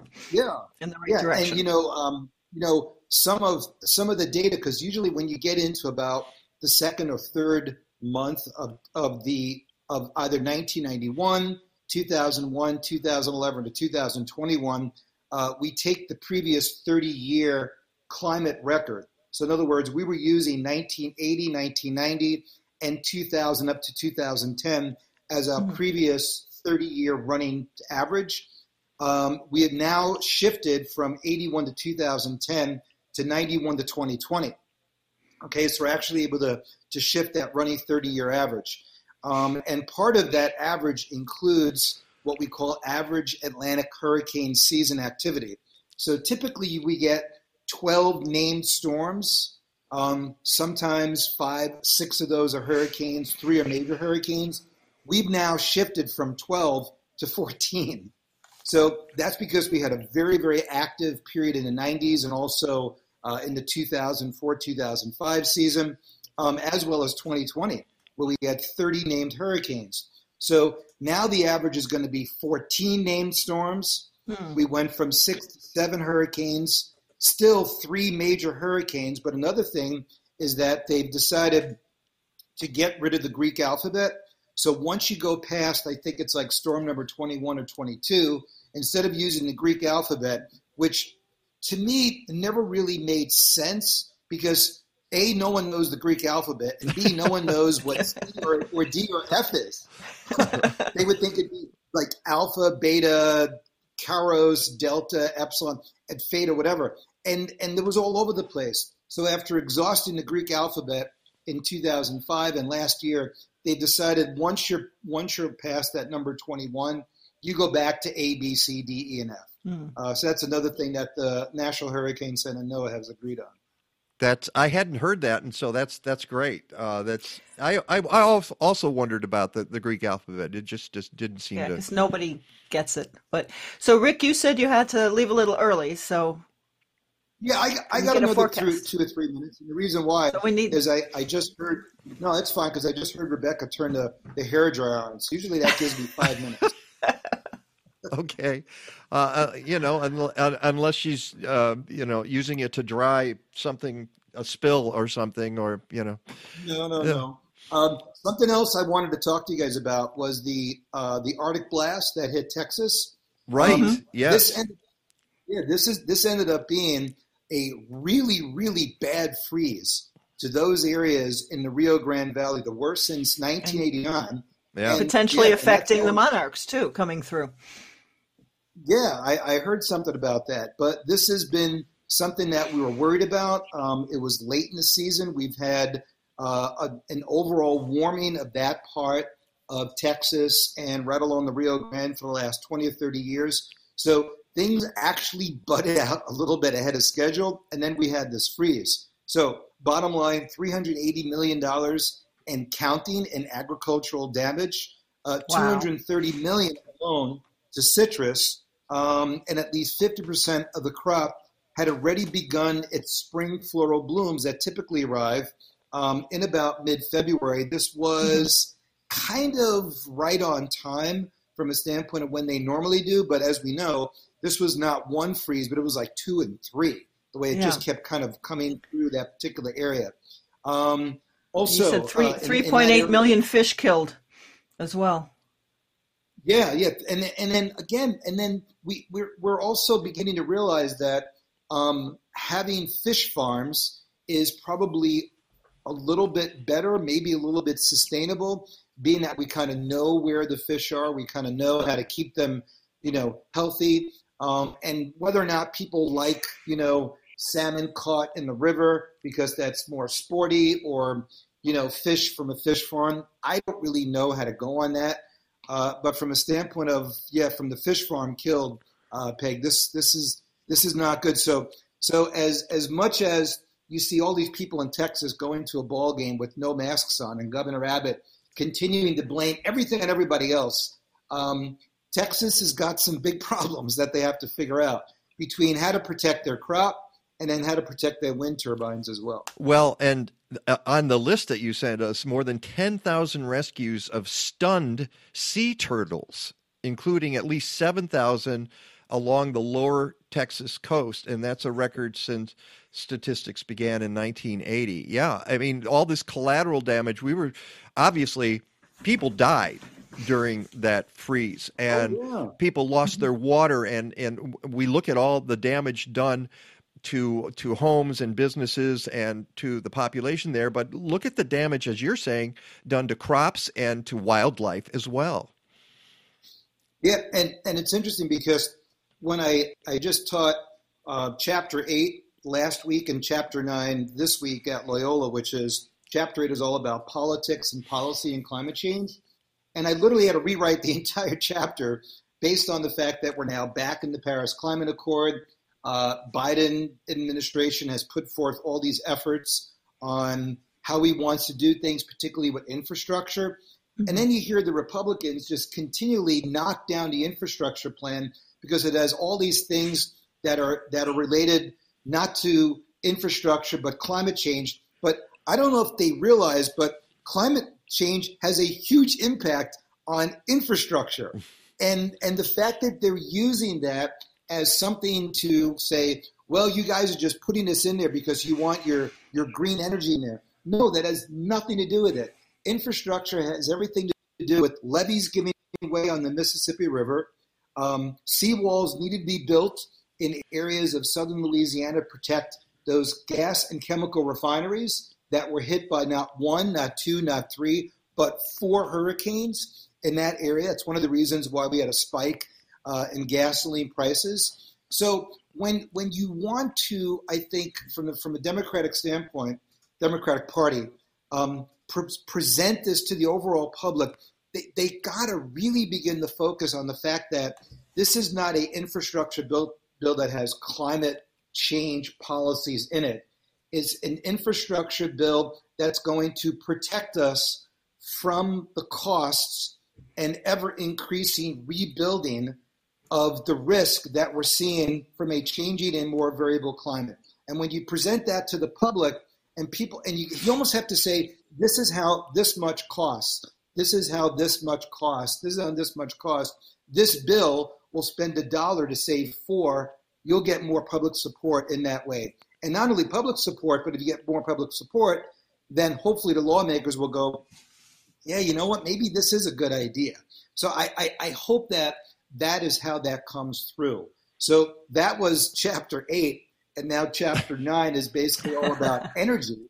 And oh my God, I mean, when you look at the the changes just alone from wind energy and solar energy, particularly in China over the last two or three years, um, it, it really is quite amazing where we went from the pandemic and then where we're expecting to be. So anybody who's teaching a sustainability class or a climate change class, um, if you're not up on this, like literally weekly and monthly, then you're back in the 1990s and you're, you're not doing your students justice. That's not saying that what I'm doing is right. I'm just saying is it's one of those things where it's not all about recycling or composting. It's all about the policies involved because everything hmm. now um, is based on whether or not it fits into the economy and being American and being America first.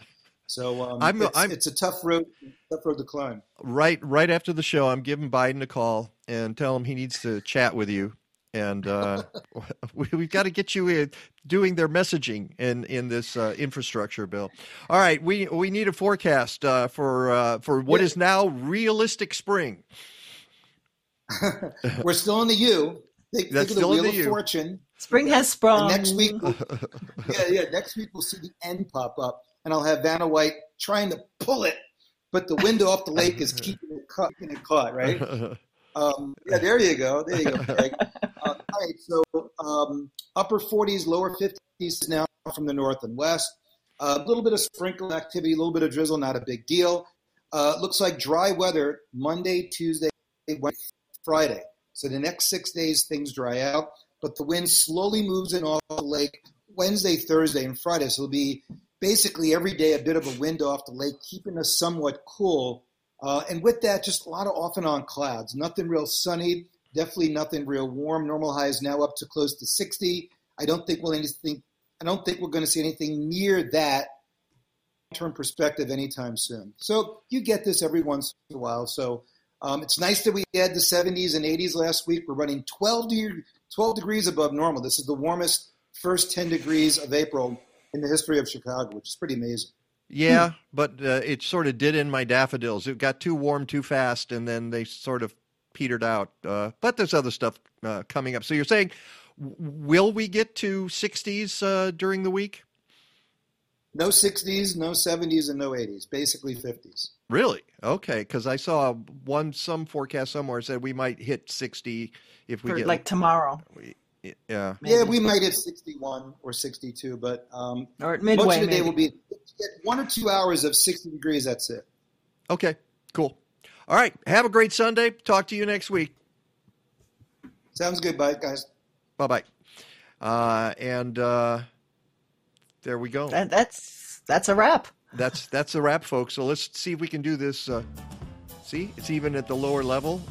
Kathleen said last week was very funny because we were doing ba ba ba ba ba ba, but the the, the mics.